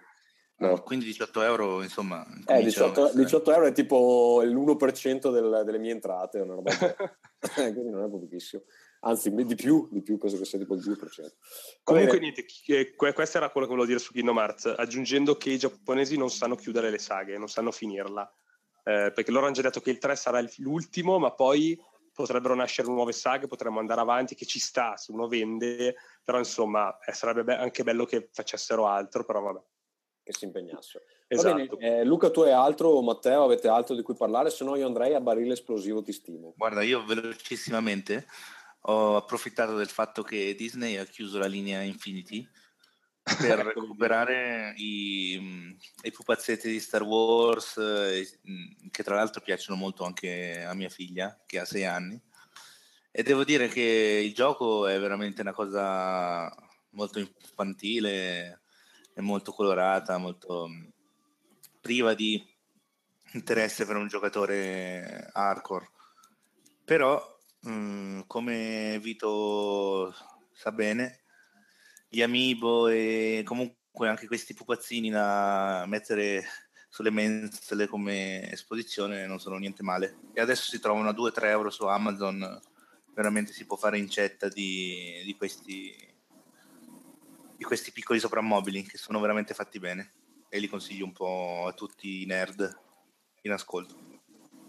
Sì, Perfetto. io- Matteo? Chie- Chiedo scusa, volevo solo dire la cosa dei, dei pedofili comunque era perché eh, Square ha regalato questo, questo DLC del carnevale dei, dei Moguri in Final Fantasy XV che è mm, eh, dove, dove vieni abbordato da questi tizi vestiti da, da- da uccelli giganti che ti dicono vieni a fare le foto con me, cioè simulano una fiera dove tu puoi andare a fare i giochini e quindi niente, c'era questa gente vestita da uccello che ti viene vicino e ti, ti costringe a bere, a assumere delle droghe, eh, queste cose, però c'è da dire che il DLC forse è più curato del gioco stesso e lì viene fuori ancora la follia, la follia giapponese, cioè che hanno messo questa cura maniacale in questo carnevale di minigiochi, di cose da fare che è più di quella che ha messo in metà gioco. Eh, vabbè, niente, quindi lo, lo testimonia anche il fatto che adesso deve uscire un DLC dove i personaggi saranno vestiti da Power Ranger. Eh, tra l'altro l'hanno dovuto Ma anche rimandare esce, perché esatto. Eh, esatto, perché, perché gli aventi diritto dei costumi di Power Ranger hanno detto no, sono troppo uguali. E Tabata ha detto no, no, sono diversi, però. Giuro che sono però- diversi, però Giuro che sono diversi. eh. Quindi sono completamente impazziti. Fa niente, questo era per dire che, i giapponesi sono, sono, sono pazzi. Matteo, eh, qualcosa da aggiungere o andiamo con eh, barile esplosivo? Allora, giochi giocati sto giocando a Madden, nuovo Madden che ho preso con gli sconti per il Super Bowl e è una saga che seguo dal Super Nintendo praticamente. È tornato con l'unico italiano che, che segue il esatto, non frega nessuno per cui due minuti. ah ok bene. Eh, e secondo me è tornato un po' il fast della PlayStation 2 PlayStation 3 la, la parentesi PlayStation 3 il gioco secondo me era troppo pesante appesantito da un magari solo dalla, dalla, grafica, invece adesso su PlayStation 4, anche se probabilmente lo stesso motore grafico, però gira molto meglio, è più divertente, insomma. Quindi se vi piace il genere consigliato. Sai io cosa avevo giocato? All'NFL Street un po' su Xbox, era carino. Eh, sì, sì, abbastanza, anch'io l'ho giocato. non mi sa cagato, però è divertente. Sì, esatto, un po'. aveva un po' di Sega Soccer Slam, quelle robe lì. Sì, sì, sì, sì. Basta dai. Va bene, allora, peccato, per con cui... la sigla di barile esplosivo ti stimo che qui simuleremo battendo le mani.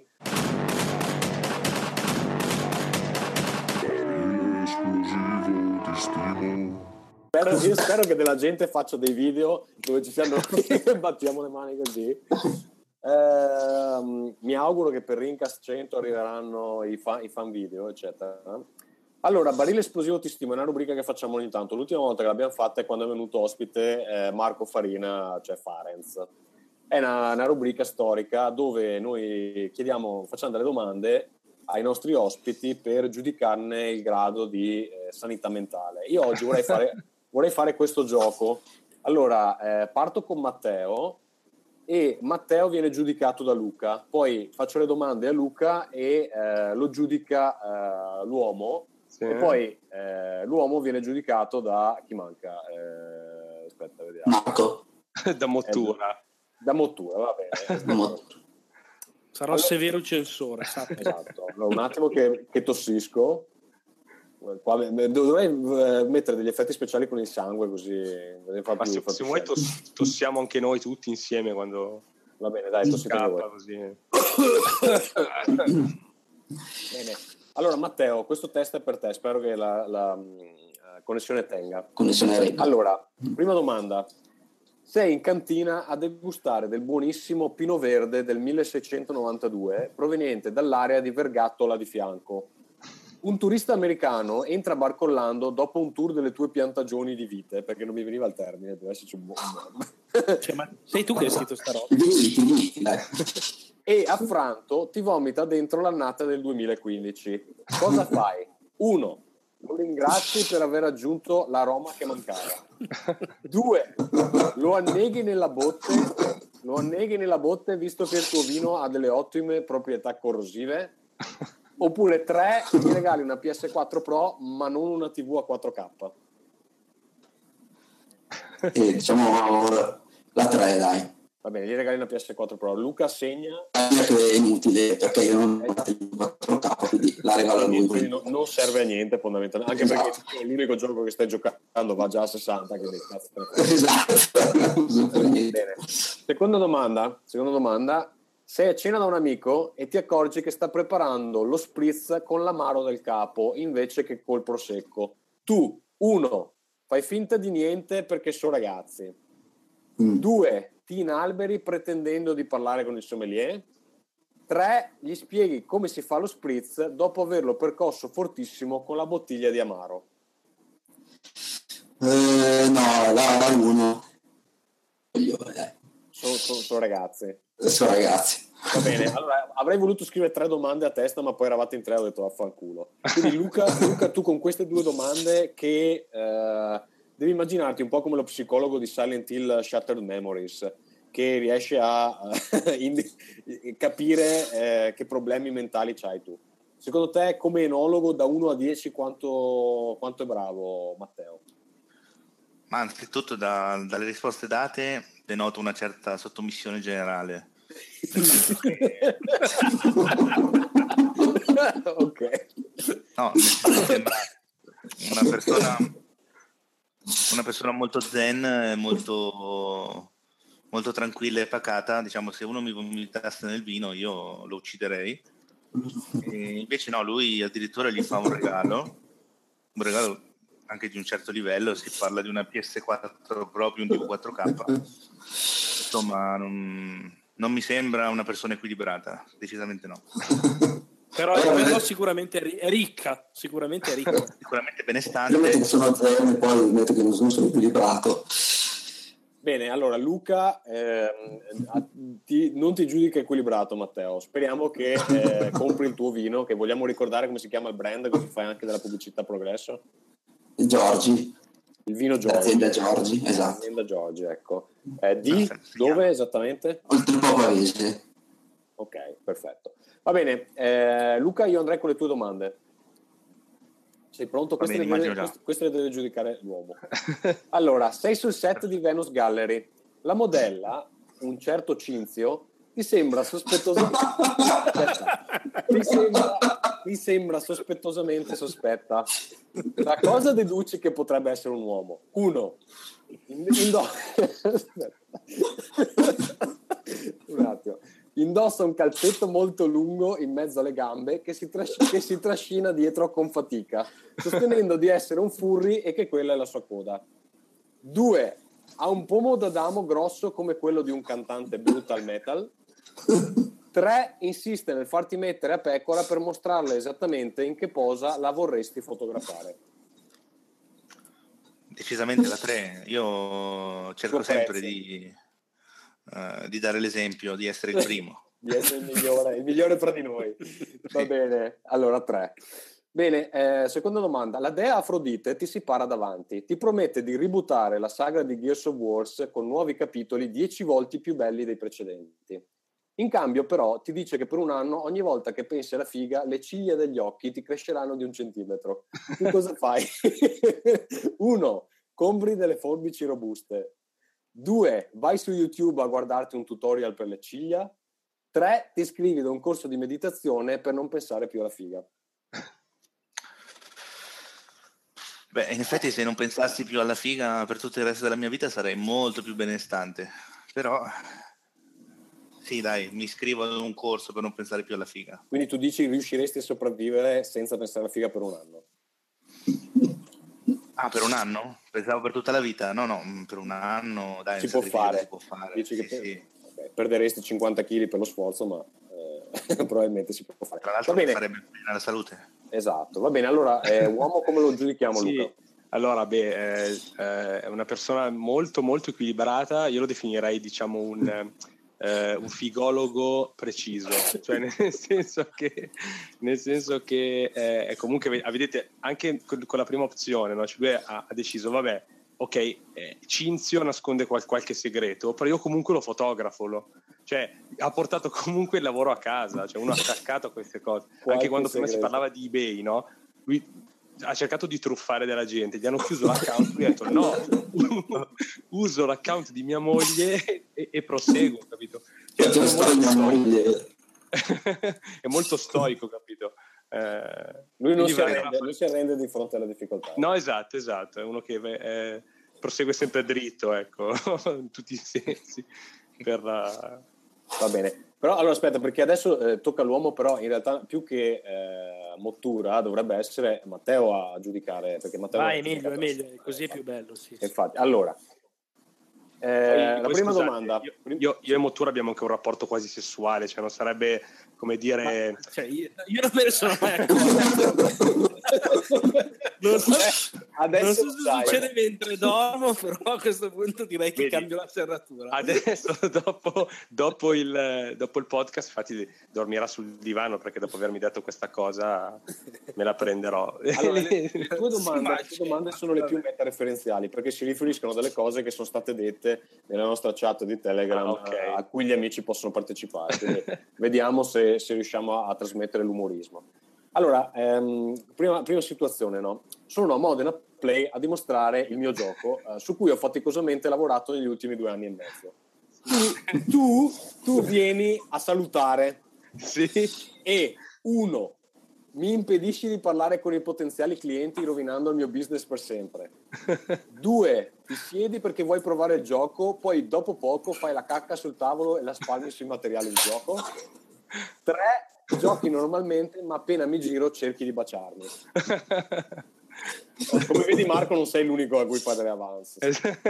no, allora, eh, innanzitutto diciamo agli ascoltatori Io, io non che... sono comunque geloso, sono più geloso del mio culo che delle altre persone. Tra l'altro, no, diciamo anche che io da un po' di tempo sto cercando di andare a trovare Mottura. Prometto che non succede. Sì, beh, no, beh, ok. Prometto però che- diciamo che dopo queste cose non è che ti sei fatto una pubblicità eccellente. Prometto che non succederà nulla. Co- Comunque, eh, diciamo agli ascoltatori che io ho promesso in effetti che andrò a trovare Tommaso al Modena Play. Eh, no, direi che scelgo, scelgo la 2. Scelgo la cacca. 2 perché comunque sono interessato al gioco. Poi ti cago su. Ma la qual era? Ah, era quella che Poi Quella, ti della- cago era quella su- che mi spalmava la cacca sui materiali di gioco. Sì, però, però, che però comunque lo la cacca gioco. fa sempre ridere, Però- poi, diciamo. però lo Eh, gioco. Così, così la gente si ricorda del gioco. quando- Esatto, vedi, bene. il primo gioco in odorama della... Allora, ultima domanda. Vince anche un premio per questo, eh, Modena Play. Ultima domanda. Il primo gioco in odorama. Matteo, stai seguendo? Stai, stai Sì, ci sono, il nostro sono. amico? Va bene. Allora, Sì, sì. seconda domanda. Sei al parco quando un uomo in giacca, cravatta e occhiali da sole ti si avvicina e ti dice tu sai troppo. Eh? Che fai? Questo inside joke perché eh, il tuo nick su Telegram è l'uomo che sapeva L'uomo che troppo. sapeva troppo. Esatto.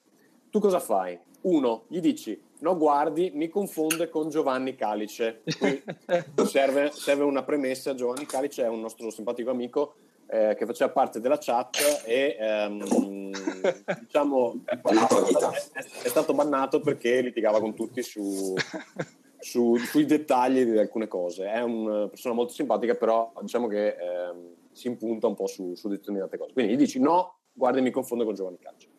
Due, stai al gioco e gli passi una busta chiusa piena di bollini che usavo io all'epoca, eh, che sei venuto a rubarmi mentre dormivo. ok. Questo richiede anche una conoscenza di Rincas perché c'è tutta la storia dei bollini che io usavo per giocare ai giochi. Se non la sapete dovete riascoltarvi i vecchi episodi.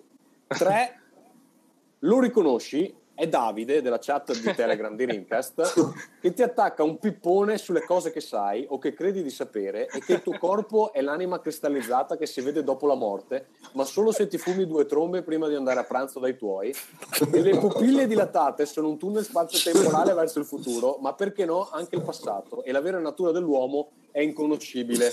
Alla fine ti chiede se hai 5 euro per la droga. allora, io rispondo così, io rispondo tre, se però posso anche chi- chiamarti per picchiare Davide poi, dopo il pippone.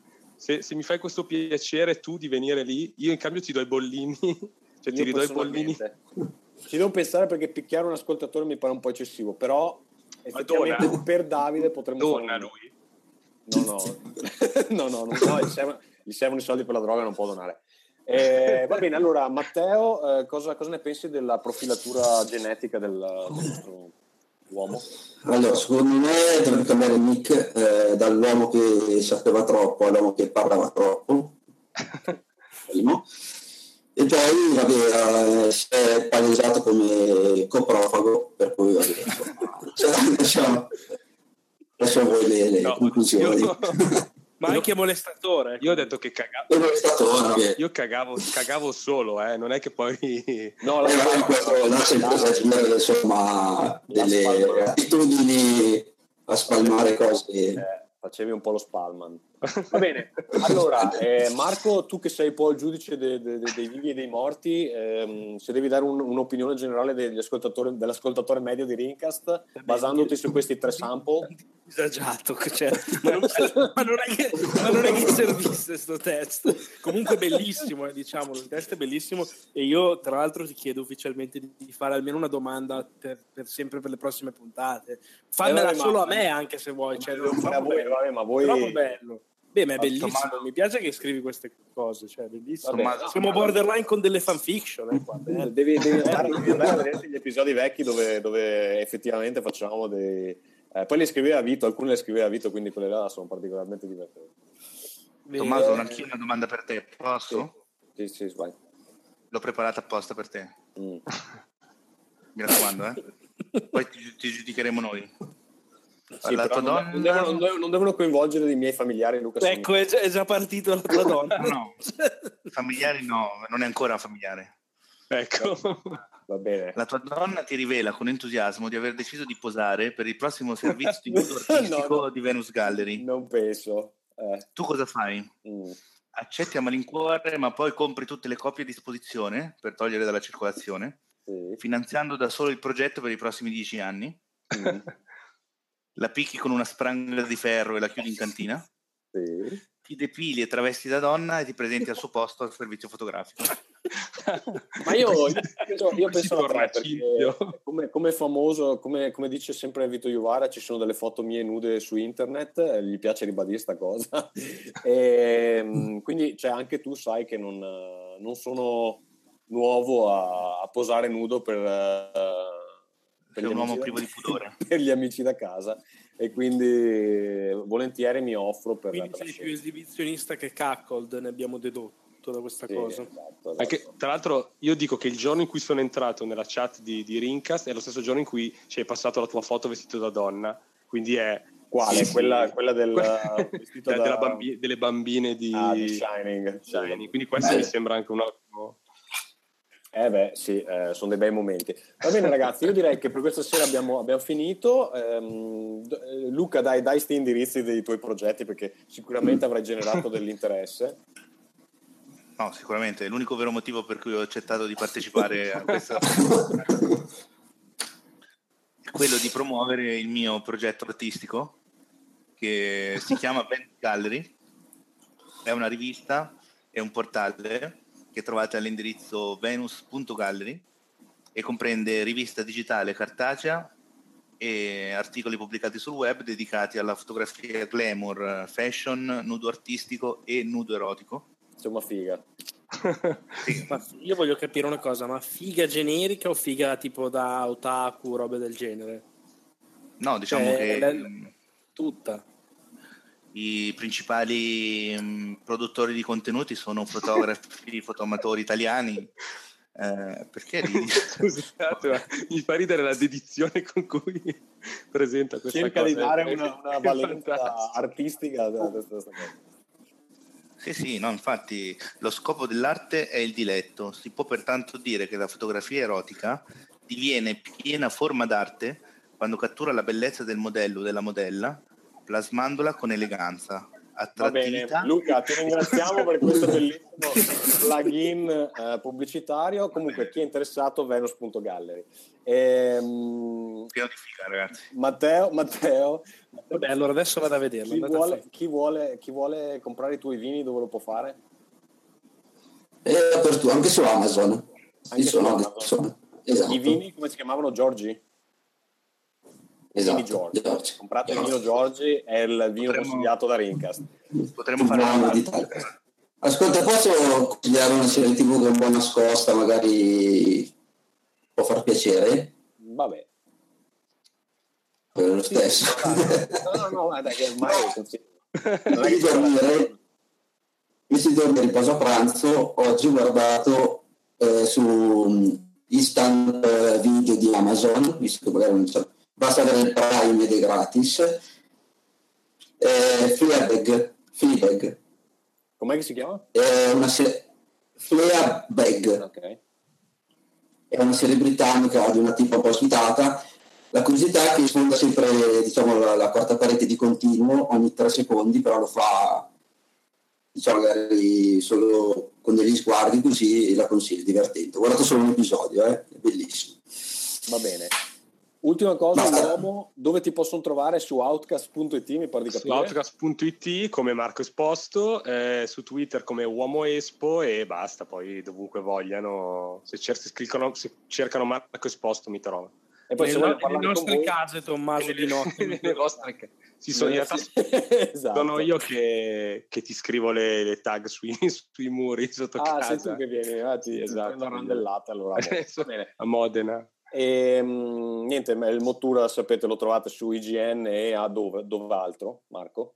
su Twitter con Ma- Marco Mottura, eh, hashtag underscore MDK7 underscore e anche su Instagram da un mese, l'ho detto l'altra volta, sempre Marco Mottura underscore MDK7 underscore perché c'è qualche stronzo che mi prende MDK7. eh.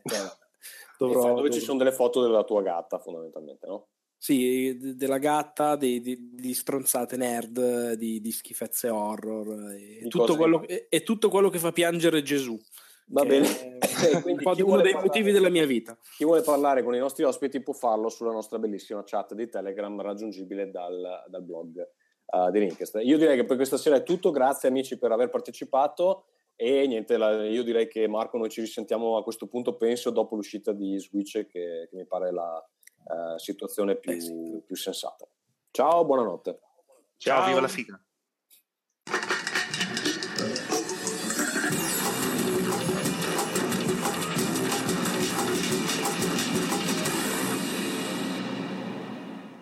Vi ricordo eh, l'indirizzo se volete supportarci è patron.podbean.com slash rincast. Eh, email potete inviarcela a rincast.gmail.com. Eh, tutte le puntate le trovate su www.rincast.it quindi anche quelle vecchie, alcuni mi hanno chiesto come mai su iTunes non compaiono quelle vecchie, la risposta è che non lo so, eh, però su rincast.it eh, ci sono tutte. Twitter su www.twitter.com slash rincast, su Facebook, iTunes e G+, ci trovate cercando eh, Rincast. Ancora una volta, se volete chattare con noi abbiamo un gruppo Telegram che è raggiungibile dal blog di Rincast oppure c'è un link anche nella nostra bio eh, Twitter e vi ricordo ancora una volta che eh, se vi interessano eh, giochi da tavolo, giochi di ruolo, ho un altro podcast che si chiama Roll Again eh, che trovate a rollagain.it oppure cercando Roll Again su iTunes eh, con il vostro amichico eh, Gazzo. Io direi che eh, torniamo a breve dopo l'uscita di Switch eh, con eh, un episodio regolare.